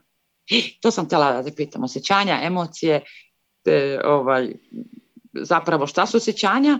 Ajde, emocije znam šta su, to, to me godinama, ono, čak sad iskusim neke sve vrste koje do sad apsolutno nisam ni znala da ih imam. Ovaj, a šta sam da pitam? Da. Um, na primjer, kada e, osjećaš da si pola-pola, kao, Da. kao neka neodlučnost, kao, kao, kao, kao da ima, ajde kažem, kao da ima neke dvije Katarine. Znaš. I to, to na neki način frustrira. a koja je prava Katarina? A, pa ona koja je, ovaj, koja zna šta hoće, koja je vesela, radosna i tako dalje. Ne, ona koja ne zna šta hoće. Ozbiljno. Da, znači ona koja samo zna šta bi za nju ovaj čas bilo najveselije. Kaže, kad, kad kažeš znam šta hoću, to znači da si postavila cilj. Ako si postavila cilj, imaš očekivanja. Ako imaš očekivanja, onda ćeš forsirat da ispadne po tvom. I sa, na silu ćeš savladavati prepreke. Kažem, može se i tako ali nije to najjednostavnije i najefikasnije. Svađaš, tvoje pitanje i sa intuicijom dolazi iz iste točke. Znači ti bi htjela imati kontakt sa intuicijom da bi na neki način znala projicirati budućnost. To samo znači da nemaš povjerenje u kreaciju, odnosno da, da nemaš povjerenje da će ti život donijeti upravo one situacije koje ti trebaju, koje ti trebaju, ne koje želiš da, bi proživio svoju spiritualnu svrhu i pronašao svoj smisao i ispunio temu inkarnacije i da bi proživio život u svojoj njegovoj punini. Znači, ništa od toga ti ne treba. Ne treba ti gatanje budućnosti, ne treba ti jasna intuicija, ne treba ti nikakav plan. Čak što više, puno ga je bolje nemat. Trebaš samo biti prisutna i postupat iz točke veselja, sreće, mira, uzbuđenja, ekstaze, kreativnosti, inspiracije, šta god od toga u, različi, u različitim trenucima će biti različiti uh, omjeri toga. Da. E, samo pratiš to. Sve ostale postupanje iz ega. I ono može ponekad ispast dobro. Kao kaže narodna poslovica i čoravo kokoš nađe zrno. Da. Ali generalno nije, nije najefikasniji način. Ne. Pazi, znaš kako kažu uh, u Bushido kodeksu, to je kodeks japanskih samuraja. Kaže, ja nemam planove, prilike su moji planovi. E to je to. Nemaš mm. plan, nego ideš kroz život i promatraš prilike. Šta ti se otvorilo, šta ti se zatvorilo. I prilagođavaš se situacijama, odnosno surađuješ sa životom. Ne, pokušavaš ga kontrolirati i ne žališ se šta ne ispada po tvom. Pa znaš kako, ovaj, nekako, ajde da kažem, ta kontrola je došla kad sam radila, sad to više tako ne radim, nekad, na neki način, taj način mi nije baš prijao. Ono, šta, ajde da kažem, naučila sam da sve, sve mi nosi neku poruku. Mhm. Sve, sve u životu, da stoji iza toga neka neka lekcija, neka poruka. I ova godina baš me onako izdrmala da, da se zapitam šta mhm. više treba da naučim i, ovaj, i pišem to sve. ali nekako zabravila sam zabravila sam. Toliko mi misli dolaze sada ovaj, i sad sam zabrala što sam htjela. Ali ne moraš, ništa, ne moraš ništa od toga. Moraš samo otvoriti prostor tišine u sebi. Znači, čim se zapitaš šta ja još moram naučiti, već si aktivirala ego. Uh, ovo bi, ovo ne bi, uh, nisam dovoljno dobra. To, to je ideja koja stoji u podlozi šta ja još trebam napraviti. Sve je u redu.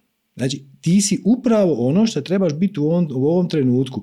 I kako to, znači kako je to Picasso rekao? Kaže, inspiracija stvarno postoji, ali morate zateći na poslu. Tako i ovo. Poruke svemira stvarno postoje, ali kad ti dođu na vrata i pokucaju, moraš otvoriti vrata. Moraš biti prisutan. Biti prisutan znači e, biti e, ono, uzemljen, prisutan i promatrat, pustiti život da prolazi kroz tebe. život se ne događa oko nas, život se događa za nas. Da. E, I kad se pojavi sinhronicitet, kad se pojavi informacija, ako si ti u mentalnom košmaru šta bi ja trebala, šta ne bi trebala, pa šta je on meni rekao, pa šta nije rekao, pa koji je moj put, pa je li ovo intuicija, ovo je... Da, da. propustit ćeš, jednostavno ćeš propustiti. Ono, može, znaš, ono, goli frajer prožedati ispred tebe, ti to neš ti primijetiti, jer si ti u svojim mislima. E, to je ideja, znači biti prisutan i kad si prisutan, i kad znaš, ali van svake sumnje, toliko da uopće nemamo šta tome pričati, da sve šta se događa sad i nije, nije slučajno, nego je sa svrhom, smislom i razlogom. I ako ti se iznenada otvorilo 15 minuta unutar kojih ne moraš ništa, pokloniš si tih 15 minuta, kažeš, o gle, ne moram ništa i onda ne upališ televiziju koja samo, Mm. slu- samo služi da napravi novu distrakciju, nego napraviš, ti je taj čas najuzbudljivije. To može biti sjest na terasu, može biti e, skuhat si kavu, popiti u miru. Znaš, ono, samo budeš sam sa sobom malo. Ne, ne, ne moraš ti sad vaditi jastuk za meditaciju, paliti mirisni štapić, ništa od toga. Samo dopustiš si da taj trenutak bude takav kakav jest. I ono, neće proći, proće puno manje nego što misliš, prije nego što te zakači sljedeća ideja, kreativnost, inspiracija, sinhronicitet, neko dođe, Mm. zazvoni telefon, nešto čuješ, život će tražiti od tebe akciju. Ne moramo mi siliti život, vuvej. Znači, Mm. ne moramo mi ići za našim ciljevima i željama i koje je razlike među želje i potrebe, to je jedno od čestih pitanja. To, u tome da je ne siliš. To, to, to je sve. Samo ne Mm. forsiraš. Dopustiš da bude to šta već jest, šta god da jest je najvažnije u ovom trenutku, ako ništa drugo, samim time što je ovaj trenutak jedino šta imaš. Jedino što ćeš ikad imat. Da.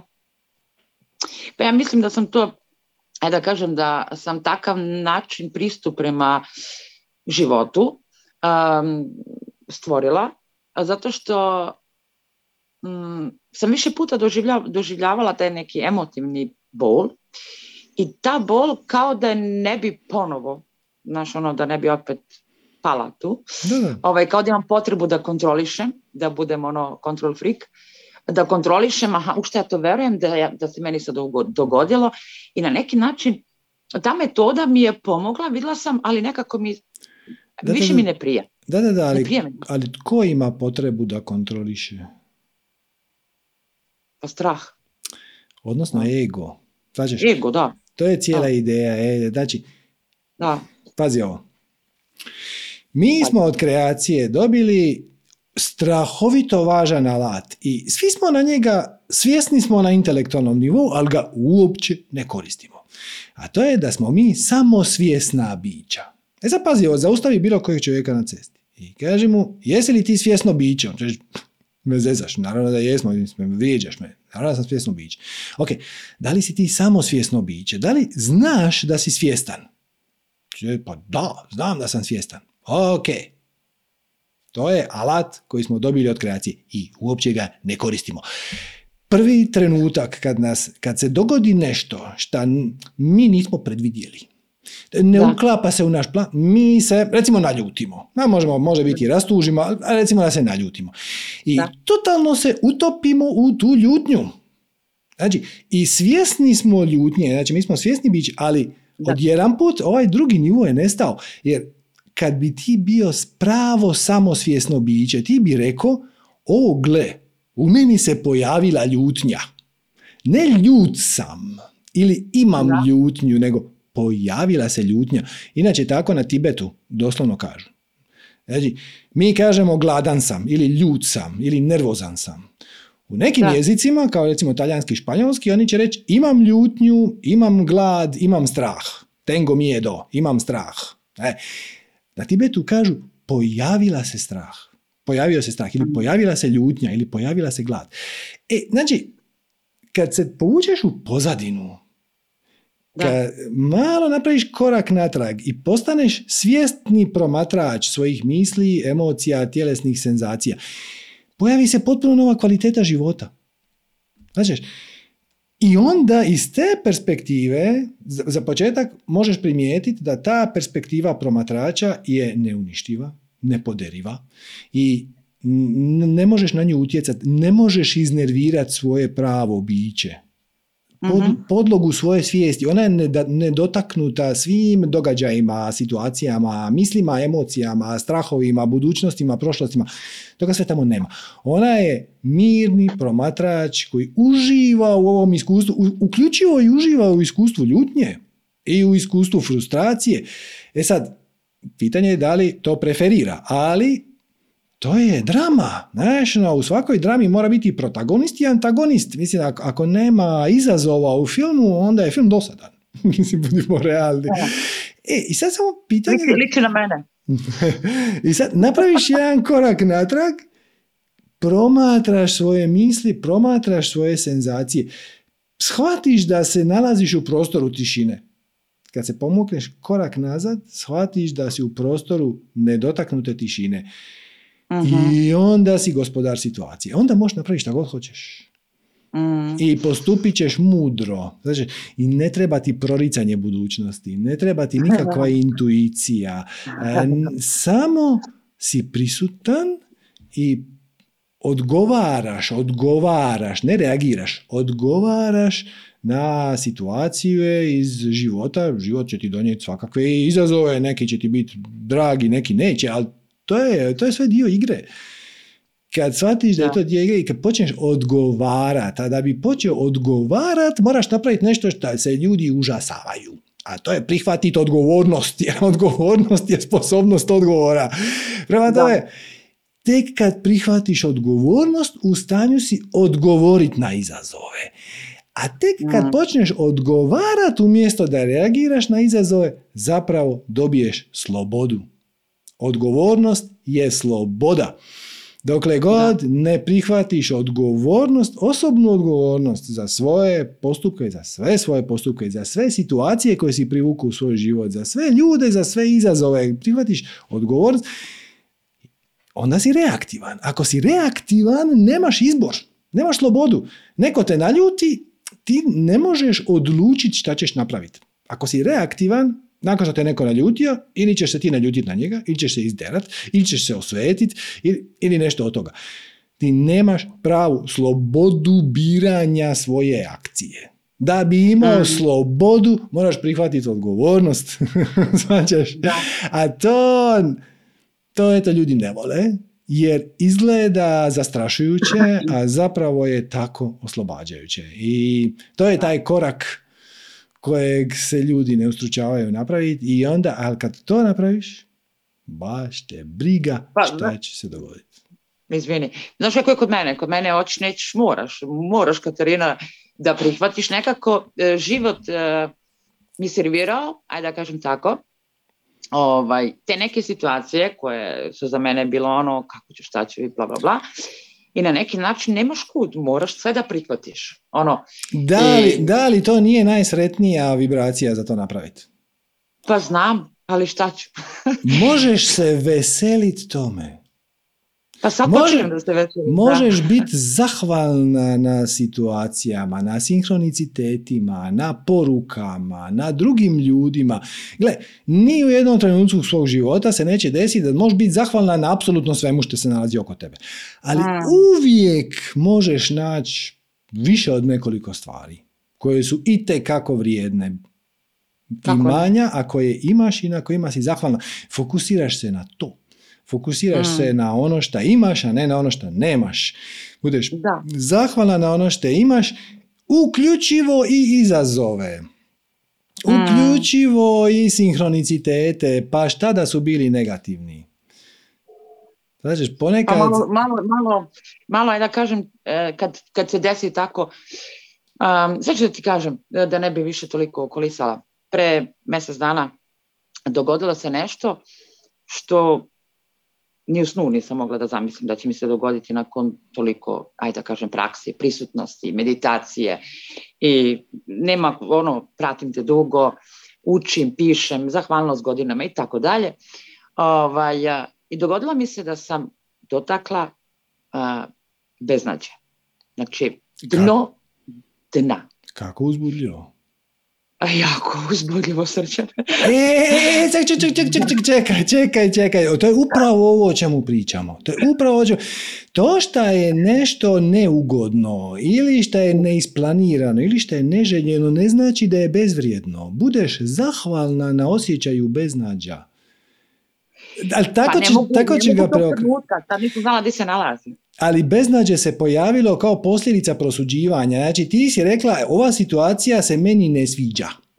Ja ne bi da ova situacija u mom životu ignorirajući činjenicu da je ta situacija u tvom životu sa svrhom, smislom i razlogom. I onda budeš zahvalna na njoj onda ćeš puno prije isplivat. Ako je prosuđuješ i kažeš ja ovo ne želim, s čime sam ja ovo zaslužila, ja godinama meditiram, a on vidi, vidi što mi se dogodilo, znači da ja nešto krivo radim, ja sam bezvrijedna, svi drugi su bolji od mene, to je samo negativna spirala koja vodi u još više beznađa. Da. A to mi je posle došlo. Posle mi je došlo to što sad kažeš. Da To mi je si bila prisutna, shvatila bi odmah. I sad, je, kako. I sad je to poruka. Kužiš, to je pouka ove situacije. Ne znam koliko je trajalo beznađe, možda je trajalo 7 dana, možda je trajalo 7 sati. Da si bila prisutna, da si bila povučena jedan korak natrag i promatrala svoje misli i emocije bez prosuđivanja, uočila bi ga odmah i riješila bi lekciju odmah i to beznađe bi se pretvorilo u veselje, uzbuđenje unutar, ne znam, možda dva dana, možda dva sata, nije bitno, možda dvije minute. Prošlo je brzo, ne mogu da kažem. Prošlo je brzo. Prošlo je brzo, samo eto, tako. Nisam se ono, baš mi je bilo, čudno mi je bilo da se nađem u tome kako ja to nisam bila ranije, zašto sam dozvolila sebi i tako da. Kako budeš spiritualno napredovala, imat ćeš sve sofisticiranije izazove. I to je ok. Pa Mislim, to je ko da a, nekome studentu elektrotehnike ili matematike daš zadaću učenika iz trećeg osnovne. Mislim, to nije za njega, vidite, to je bez veze, on će to riješiti onako, s nogu u četiri sekunde. Šta ne znači da ta lekcija nije vrijedna nekom drugom, konkretno nekome koji ide u treći osnovne. Nema nikakve tu prosuđivanja, nisi ti bolji od onog malo mlađeg, samo niste u istoj životnoj točki i da, promatraš druge ljude, ono kad malo dođeš sebi i počneš shvaćati kako se, kako se koristi svijest, zapravo upute za korištenje svijesti, postaće ti nerazumljivo. Zašto se ljudi nerviraju? Ono, Oko, oko čega se ljudi nerviraju? Oko čega ljudi gube živce, život, prekidaju veze, idu u razvode braka, rade si užasne drame u životu gluposti. To- to- to- Totalni, i- ali moraš se paziti da ih ne prosuđuješ. Jer ćeš i reći, ono, vi ste potpuni idioti. I onda si isti koji oni. e, nego shvatiš, vidiš i prihvaćaš da su oni u nekoj drugoj da su oni na svom putu, nisu na tvom putu, nisu na svom putu i da, ti si na 50. kilometru, nisu na petom. A mislim, pred 7 godina si ti bio na petom kilometru. Prema tome, ako im možeš kako pomoć, super. Ako ne žele pomoć, redu. Ako si ti svejedno odlučio dati savjet, oni ga nisu poslušali, odlično. Njihov put. Znači, I nemaš ništa pravo nametati. Ali sve, sve je to ok, sve je to ok kad se radi, kad nije, kad nije to, u, ajde da kažem, a, u moje porodici. Znaš. To ti se A zove, je- to, ti, to što sad kažeš, sve je to ok, dok nije, to ti je takozvani da ali. Da ali je egov alat. Slažem se ja s time što si rekla, ali. Ne znaš ti je, ali je, da, ali je, ne znaš ti mog muža, ne znaš ti mogu porodicu. Sve ja znam. mislim, kon- konceptualno, ne, ne mislim ovo doslovno. Sve mi je jasno. Malo stišaj svoj um, malo se povuci u pozadinu svoje, svoje svog bića. Mm. I onda će ti se odgovori pokazati sami. Kažeš, Počinje da mi se pokazuje, da. e, Počinje da se odmotava i tako to. Samo što sam bila zbunjena da bez intuicije, da bez to nemoj, shvatilo. nemoj to raditi, to je opet dali. Samo što sam bila zbunjena. Ok, super, to smo riješili, ali taj da ali ti je fantastičan izgovor koji će ti ego iskoristiti da te zamulja na bilo ko... Ti imaš tu naviku, mislim, e, e, ovo sad nije nikakva kritika. To je samo loša navika. To je loša navika da na, nastavljaš razgovor sa da ali ili samo Mm. šta ili premda ili ovaj put to neće biti moguće ili to su sve samo varijante isto. To znači da nisi prihvatila zapravo tu situaciju. I sad, Da nisam prihvatila tu situaciju. To ko- možda, da. koja god je bila. Da. Tako da. Možda. Dobro, Srećane. Hvala ti puno. Molim, hvala tebi. Ćao, čao. Ćao. Znači, danas mi je već dva put palo na pamet, pa onda sam otišao na neku drugu temu, nisam htio raditi veliku digresiju, ali daću jednu malu digresiju. E, kad se tamo pričalo o, kako je ono točno bilo pitanje, dajte mi samo čas. E, aha, kako to da ne možemo spoznati to što jesmo, je bilo pitanje. To vam je jedan vrlo zanimljiv primjer korištenja negativne energije u pozitivne svrhe. Mi inače, u, u, u većini slučajeva to je i točno. E, na negativnu energiju ćemo reći da je loša ili da je crna ili tako nešto, a na pozitivnu energiju da je dobra. Generalno, to dobro i loše, crno-bijelo, dobro, zlo i tako dalje, raj, pakao, to je mentalna kategorija. Ona proizlazi iz prosuđivanja. Mm, ono, jer, kako to e, kaže u obitelji Adams, kaže, ono što je za muhu pakao, to pauk zove svoj dom. Znači, paukova mreža je za pauka njegov dom. Ali kad muha upadne unutra, to je za nju pakao. Za njega je to dobro, za nju je to loše. Tako da, dobro i loše su mentalne kategorije, ali postoji nešto što se može mehanički smatrati pozitivnim i negativnim. Znači, pozitivne energije su one koje ekspandiraju, e, koje šire, koje integriraju, dovlače nove ideje, ljude, situacije, grade i tako dalje. Negativne energije su one koje se distanciraju, separiraju, koje otuđuju te i tako dalje. E sad, E, ovo naše iskustvo bivanja na zemlji koje uključuje i nekakvu selektivnu amneziju i uključuje prihvaćanje obilja ograničenja koja kao spirit nemaš u spiritualnom svijetu, ovdje na zemlji te kako imaš, tipičan primjer korištenja negativne energije u pozitivne svrhe. Znači ti svjesno i namjerno staviš na sebe hrpu ograničenja. Neću imati kontakt sa svojim višim ja. Biću otkinut od svoje intuicije. Otiću u civilizaciju koja je u potpunom ego tripu. Ono, ima kolektivni egoitis. Hipertrofija ega. Natečeni i nabrekli ego. Ok, znači, otiću dole da bih se ekspandirao. Da bih dobio iskustva koje inače ne bih mogao dobiti na drugi način da bih pronašao sebe iz nove perspektive, da bih napredovao, da bih se proširio. E. Tako da, to ono, svaki put kad se ulovite u to dobro, loše, pozitivno, negativno, crno, bijelo, ovaj, ovo, ovo, ovo je za mene ispalo loše, ovo je za mene ispalo dobro, da, ne znaš. Možda nikad nećeš ni saznat. A možda hoćeš jedan dan i ja ćeš reći ono čovječe, kad se samo sjetim da sam ja prije 20 godina maštao o tome da budem uspješan direktor. E, sad bi bio najnesretniji čovjek na svijetu. Sreća šta mi to nije uspjelo. Jer se dogodio taj sinkronicitet i taj sinkronicitet, to propala mi je firma zbog okolnosti koje su negativne, u smislu da to nije trebalo se dogoditi, ja to nisam zaslužio, ja sam bio u pravu, oni su na sudu podmitili suca, šta god, sad izmišljam. Jel? Ponekad, mislim, ne možeš znat. Ne, ne ponekad, nego nikad ne možeš znat.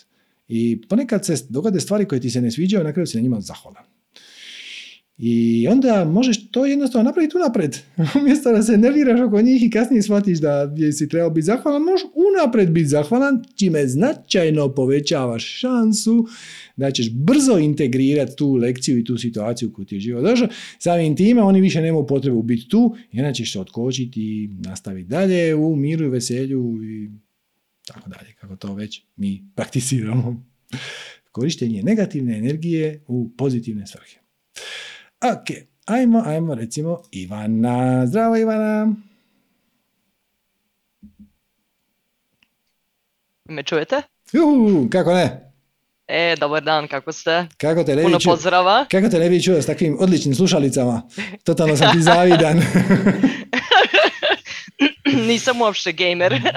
da, to je to isto u redu. Uvijek možeš reći da je to za konferencijske pozive. Naravno. E, hoću samo da zahvalim mami što, je, što mi je pokazala vaše, vaše snimke. uh Pozdrav mama, mhm. sigurno će gledati. Pozdrav mama.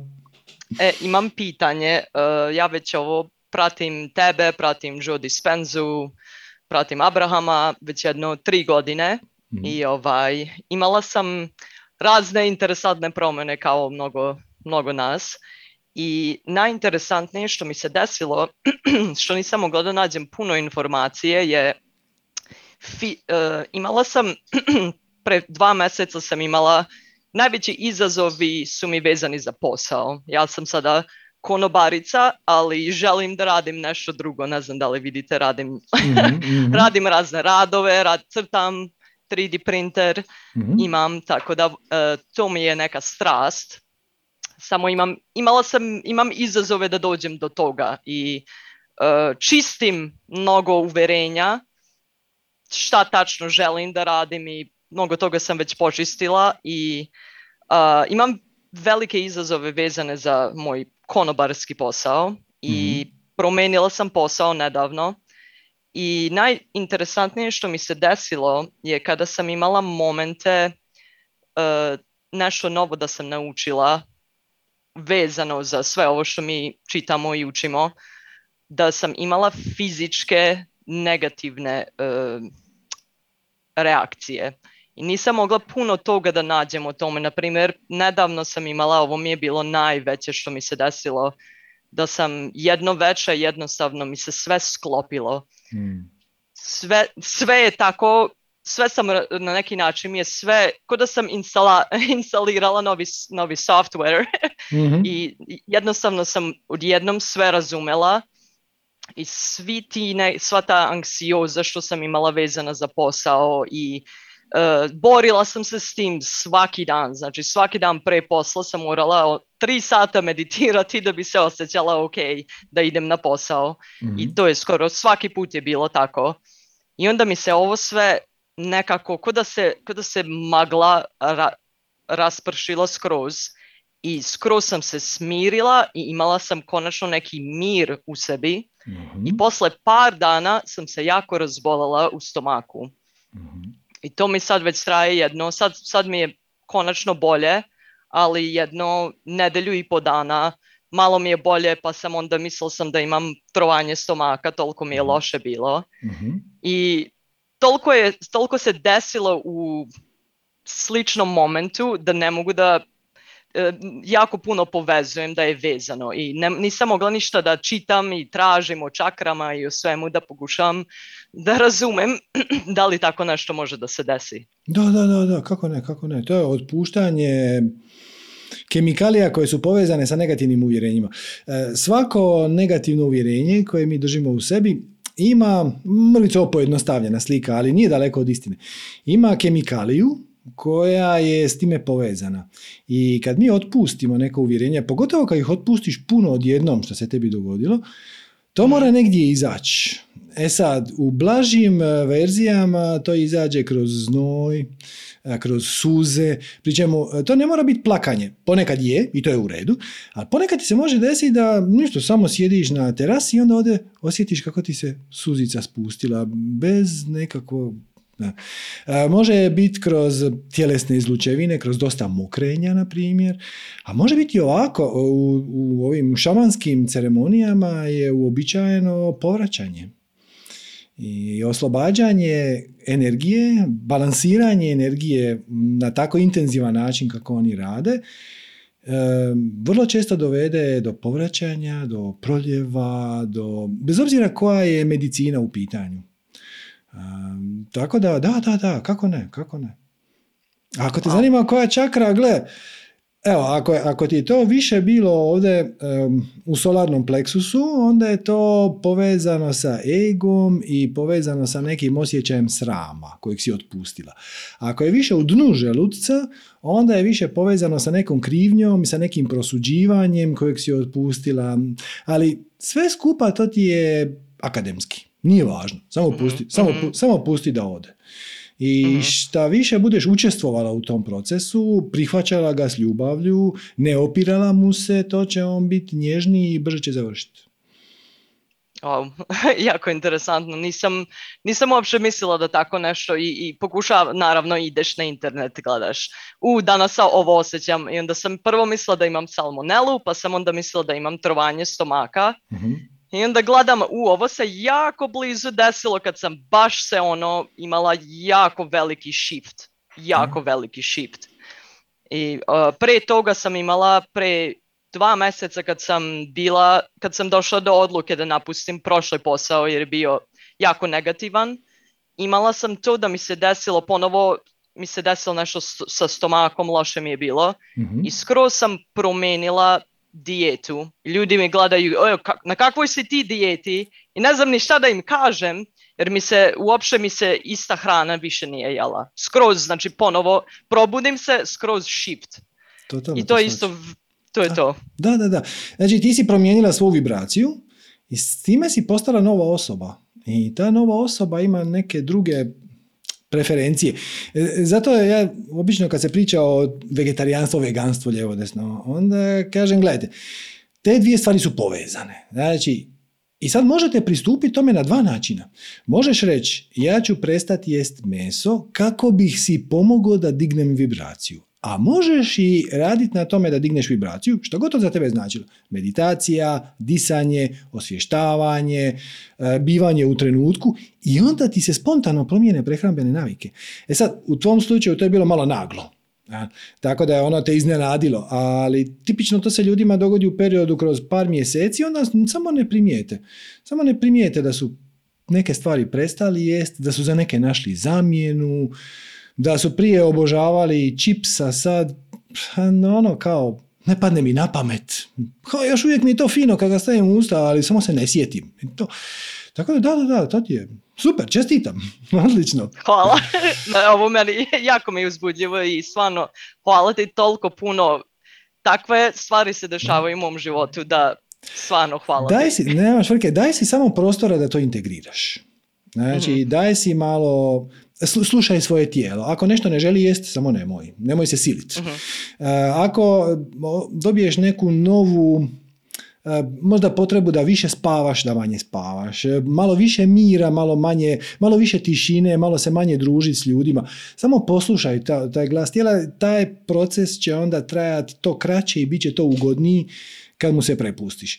E, ljudi, ljudi, ljudi se prepadnu. Onda kažu ono, joj, meni se već deset dana s nikim ne da družiti, ali ne može se tako živjeti, moram se prisiliti. Mm, ako to potraje jako dugo, onda možemo o tome pričati, ali ovakvi shiftovi možda će ti trebati mjesec dana, možda dva, da, da se stvari ustabile i da pronađeš novu ja. Novu ja Mhm. i to će ti biti vrlo zanimljivo i uzbudljivo. Sad imaš kroz nove interese, imaš kroz nove to afinitete, neke stvari koje su te prije veselile, sad ti možda više neće biti nešto, ali jednako tako neke stvari koje si prije smatrala da, da ne, sad će ti postati interesantne, pa ono, super je, uzbudljivo je, zanimljivo je, istražuj, uživaj, ono, budi Hvala, svoja hvala. nova, budi nova ja i eto, uživaj u svakoj sekundi.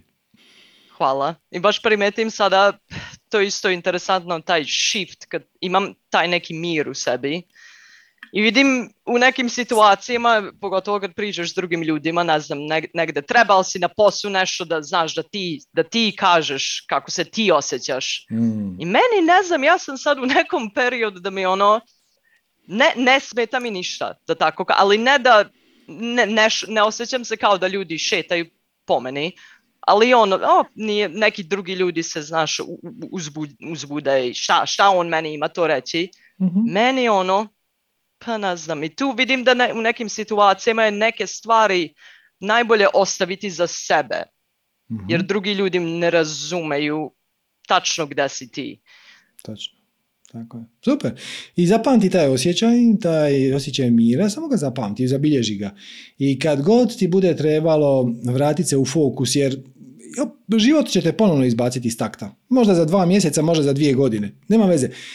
Kad osjetiš da ti je pobjego, da si izgubila uzemljenje, samo se sjetiš te senzacije. I čim se sjetiš Mhm. te senzacije, zapravo se vratiš u tu vibraciju i onda kad se vratiš u nju, malo se u nju odmoriš. Koliko god da ti tijelo to bude tražilo. Dvije minute, dvije minute, dva sata, dva sata, tri dana, tri dana.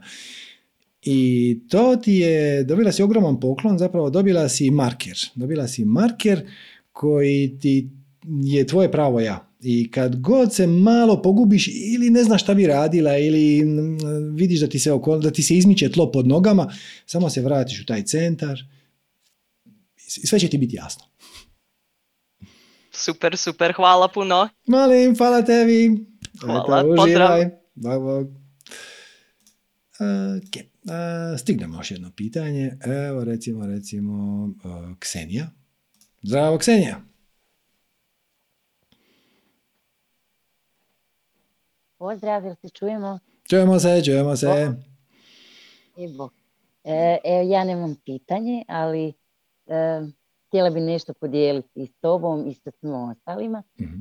E, ja sam se jednom javila isto ovako, e, e, bio je neki Zoom, e, ima već, mislim, otprilike godinu dana.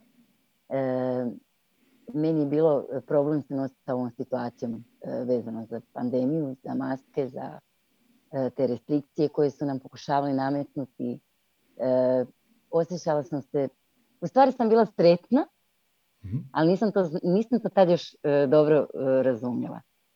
Htjela sam samo reći da ova situacija koja je u stvari e, dosta od strane većine ljudi negativno e, percipirana, e, htjela sam reći da je meni toliko prekrasnih stvari donijela novih u životu.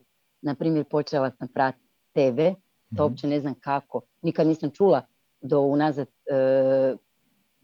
recimo godinu i pol nisam nikad čula za tebe. Onda odjednom su mi počeli dolaziti e, prijedlozi za, za e, tvoja videa, za tvoja ta predavanja, pa sam na to krenula, pa sam neko vrijeme pratila tre- tebe, pa sam onda došla do e, nekih drugih isto tako, e, pa ja bih mogla nazvati učitelja. Mhm. Došla sam do Bojane Stvaline, došla sam do Ivane Plehinger, došla sam do Atme. E, upoznala sam toliko prekrasnih e, ljudi e, za kakve nisam ni sanjala da, da postoje. I toliko sam nekako svoje spoznaje proširila, ma mislim jednostavno uživam. Koliko god da mi bio e, početak e, ove priče pandemijske strašan, e, toliko sad uviđam da mi je e, totalno preokrenulo život i totalno proširilo vidike stvarno neizmjerno uživam. Super, bravo, čestitam. Evo, to sam htjela podijeliti sa svima i e, drago mi je, mislim, ne mogu reći da mi je drago što se to dogodilo, zato što e, kod e, i mnogih i mojih prijatelja i poznanika i članova obitelji e, su se izdogađale neke negativne stvari, ali evo, meni, meni se život promijenio toliko na bolje da nešto nevjerojatno. Super, bravo. Inače, tu sam rečenicu iz zadnjih sedam dana na tom Strast festivalu, str- Strastivalu, čuo puno puta. Ono, blažena pandemija. Ono, smo se zezali, što šuti, možda ima nekih drugih ljudi, ne vodite. Ali da, svi koji su došli tamo su došli najčudnijim mogućim putevima i mnogi, mnogima je od njih pomogla ova aktualna situacija zadnje dvije godine, tako da da, da, super. Bravo. Eto, hvala ti. nisam ni očekivala da, da tako, takvi ljudi postoje uopće oko mene. Evo, mislim, Da, Ma, evo, beskrajno uživam. I hvala i tebi i htjela bi se svima zahvaliti koji su se evo nekako našli na mom putu i e, od kojih sam puno stvari e, naučila, ma uživam. Evo i, i, i e, stalno otkrivam neke nove, nove učitelje, no- e, e, nove knjige mi dolaze, nove ideje mi dolaze. Ma mislim, evo, uživam beskrajno. Hvala ti na svemu što radiš. ba, hvala tebi. Šta? Evo, pozdrav svima. Bog. Ba, ba. E, Da, da, da. Super. E, Pa ajmo još jedno, evo, malo ćemo možda pet, par minuta produžiti, ali evo recimo Violeta. Zdravo Violeta. Alo, dobro večer, pozdrav iz Novog Sada.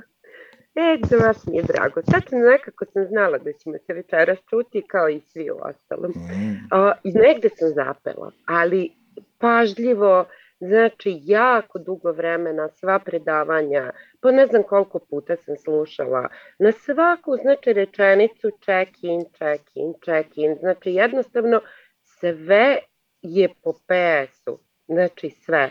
Ja sam Da. 35 godina, znači ceo život pr- pratim svoju strast. Znači, e, i ohrabrila bi, znači sve ljude bi da ohrabrim, jer zaista ja protiv tog glasa nisam mogla da imenujem tu pojavu, ali jednostavno ja to protiv tog glasa duše nisam mogla da ovaj, nikako. Ja sam sa 18 upisala građevinski fakultet i posle tri meseca se ispisala da bi se zaposlila u cvećari. Super. Svima je bilo vam pameti, osim meni naravno. I, ovaj, I onda od, od tada, znači, e, ceo život radim neki kreativni posao. Uh, uvek je to, ja sam baš isključivo ono kreativac i praktičar i ono umem sve da napravim i što vidim i uh, jako mi je otvoren taj kreativni kanal, znači ideja, bezbroj, prosto mi je žao ljudi kada uh, čujem da ne mogu da otkriju svoju strast. Da, da, da, ja ali... imam Svađam, svađam, ali samo bez da idemo u detalje, svaki posao je kreativan. Svaki posao je kreativan. Evo, da, nađite da, da, mi jedan posao koji nije, onda ljudi kažu knjigovodstvo, o ne, ne, vidite kako je to kreativno.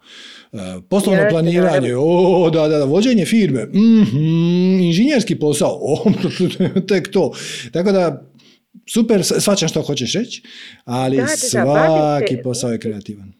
U principu radim rukama, znači bavim se stvaranjem lepih stvari u razno raznim oblicima.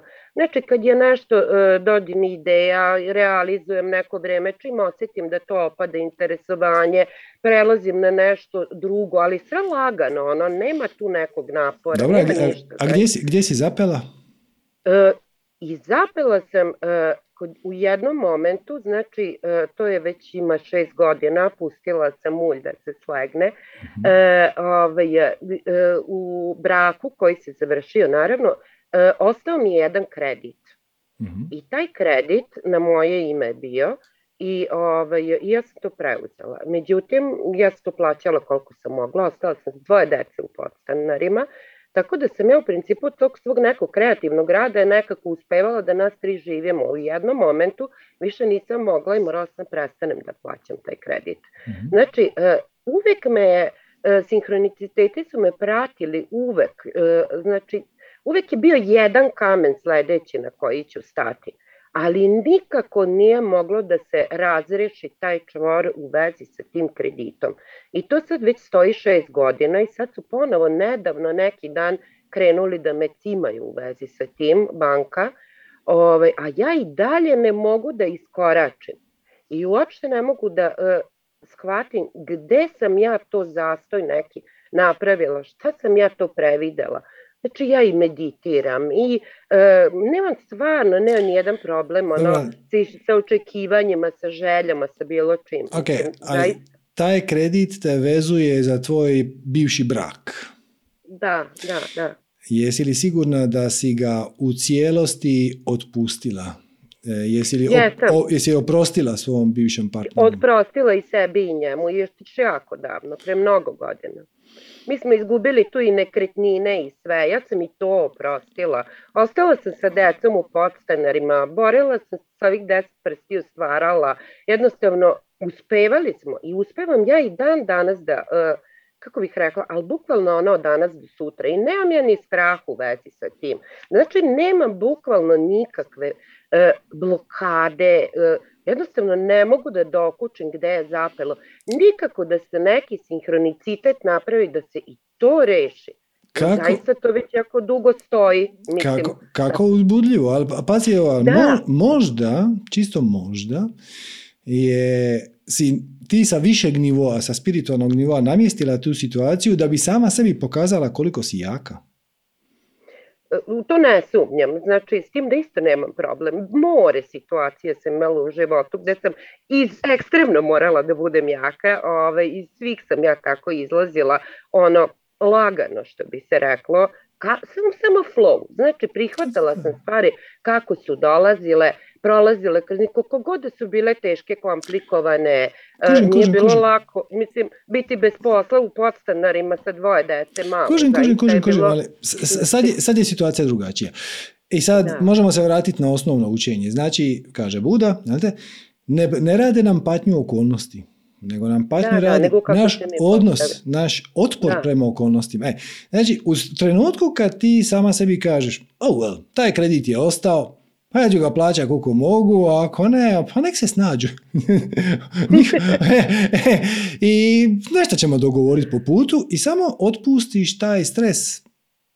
Onda će se to riješiti. Znači, kad prihvatiš... Ja, sam, ja to već, da, da, godinama sam ja to već otpustila unazad. Ja se ne bi ni setila da oni mene nedavno nisu počeli da cimaju. Kažem, kažem, I šta kažem. se desilo?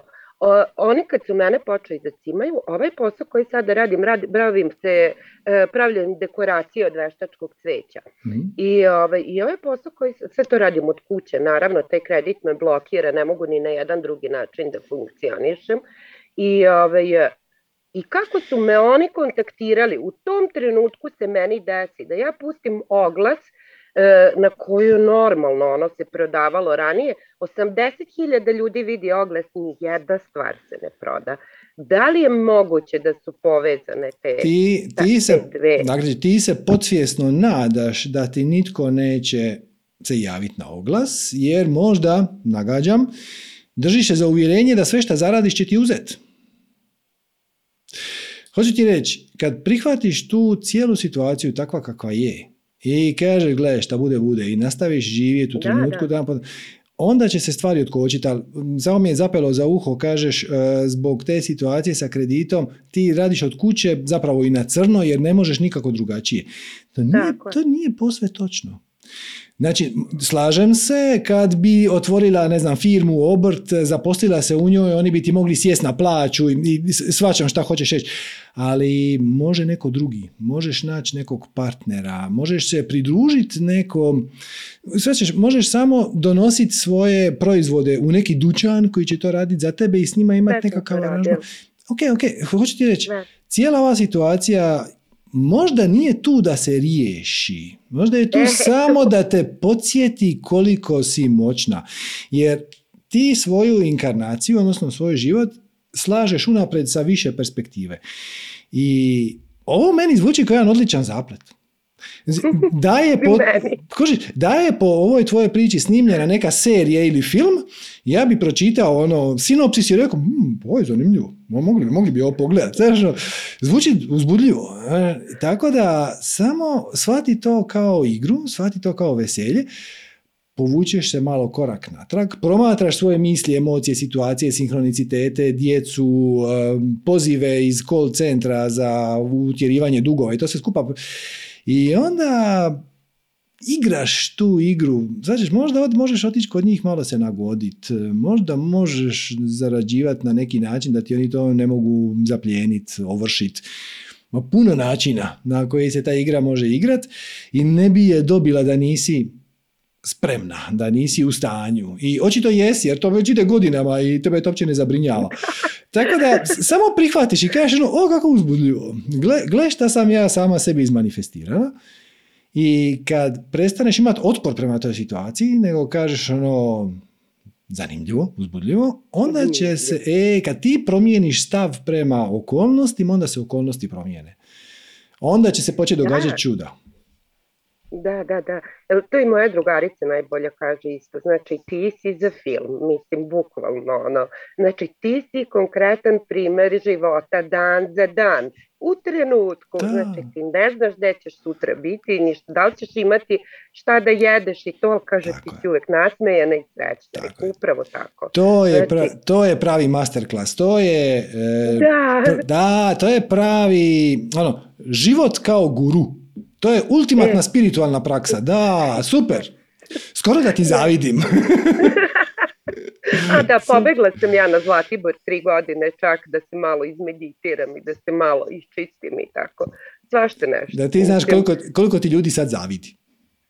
e, verujem i jako mi je žao što ne mogu da iskorače iz te svoje, nazovimo, realnosti, e, ili jednostavno, ja, ja ne znam za drugo. Ja sam u jednom momentu probala da radim nešto drugo, otišla u agenciju za nekretnine i tamo sam se smrzla, ovako sam gledala koje su planete ovi ljudi, o čemu oni pričaju, kakav ti to treba da budeš da bi mogao uopšte da radiš na takvoj vrsti posla. Brzinski sam se okrenula i vratila svo, svom, ono, svoje kreativnosti. Super. Miru, tišini, znači ja mogu 20 sati da radim da ne primetim uopšte, mislim, ono, Bravo. tako da. Super, ja- mislim da je tvoja- da je tvoja priča inspiracija za mnoge koji ovo slušaju. Iskreno se nadam čisto da će ohrabriti ljude da je sve moguće, zaista. Jer kako bih ja rekla, nisam ja to birala svesno od ove okolnosti, one su se slagale. Ja, moje je bilo samo da ih prihvatam tako kako dolaze. Mislim, jel što sam mogla? Se borim sa životom? Ne, to se Tako. ne radi nikako, mislim, zaista.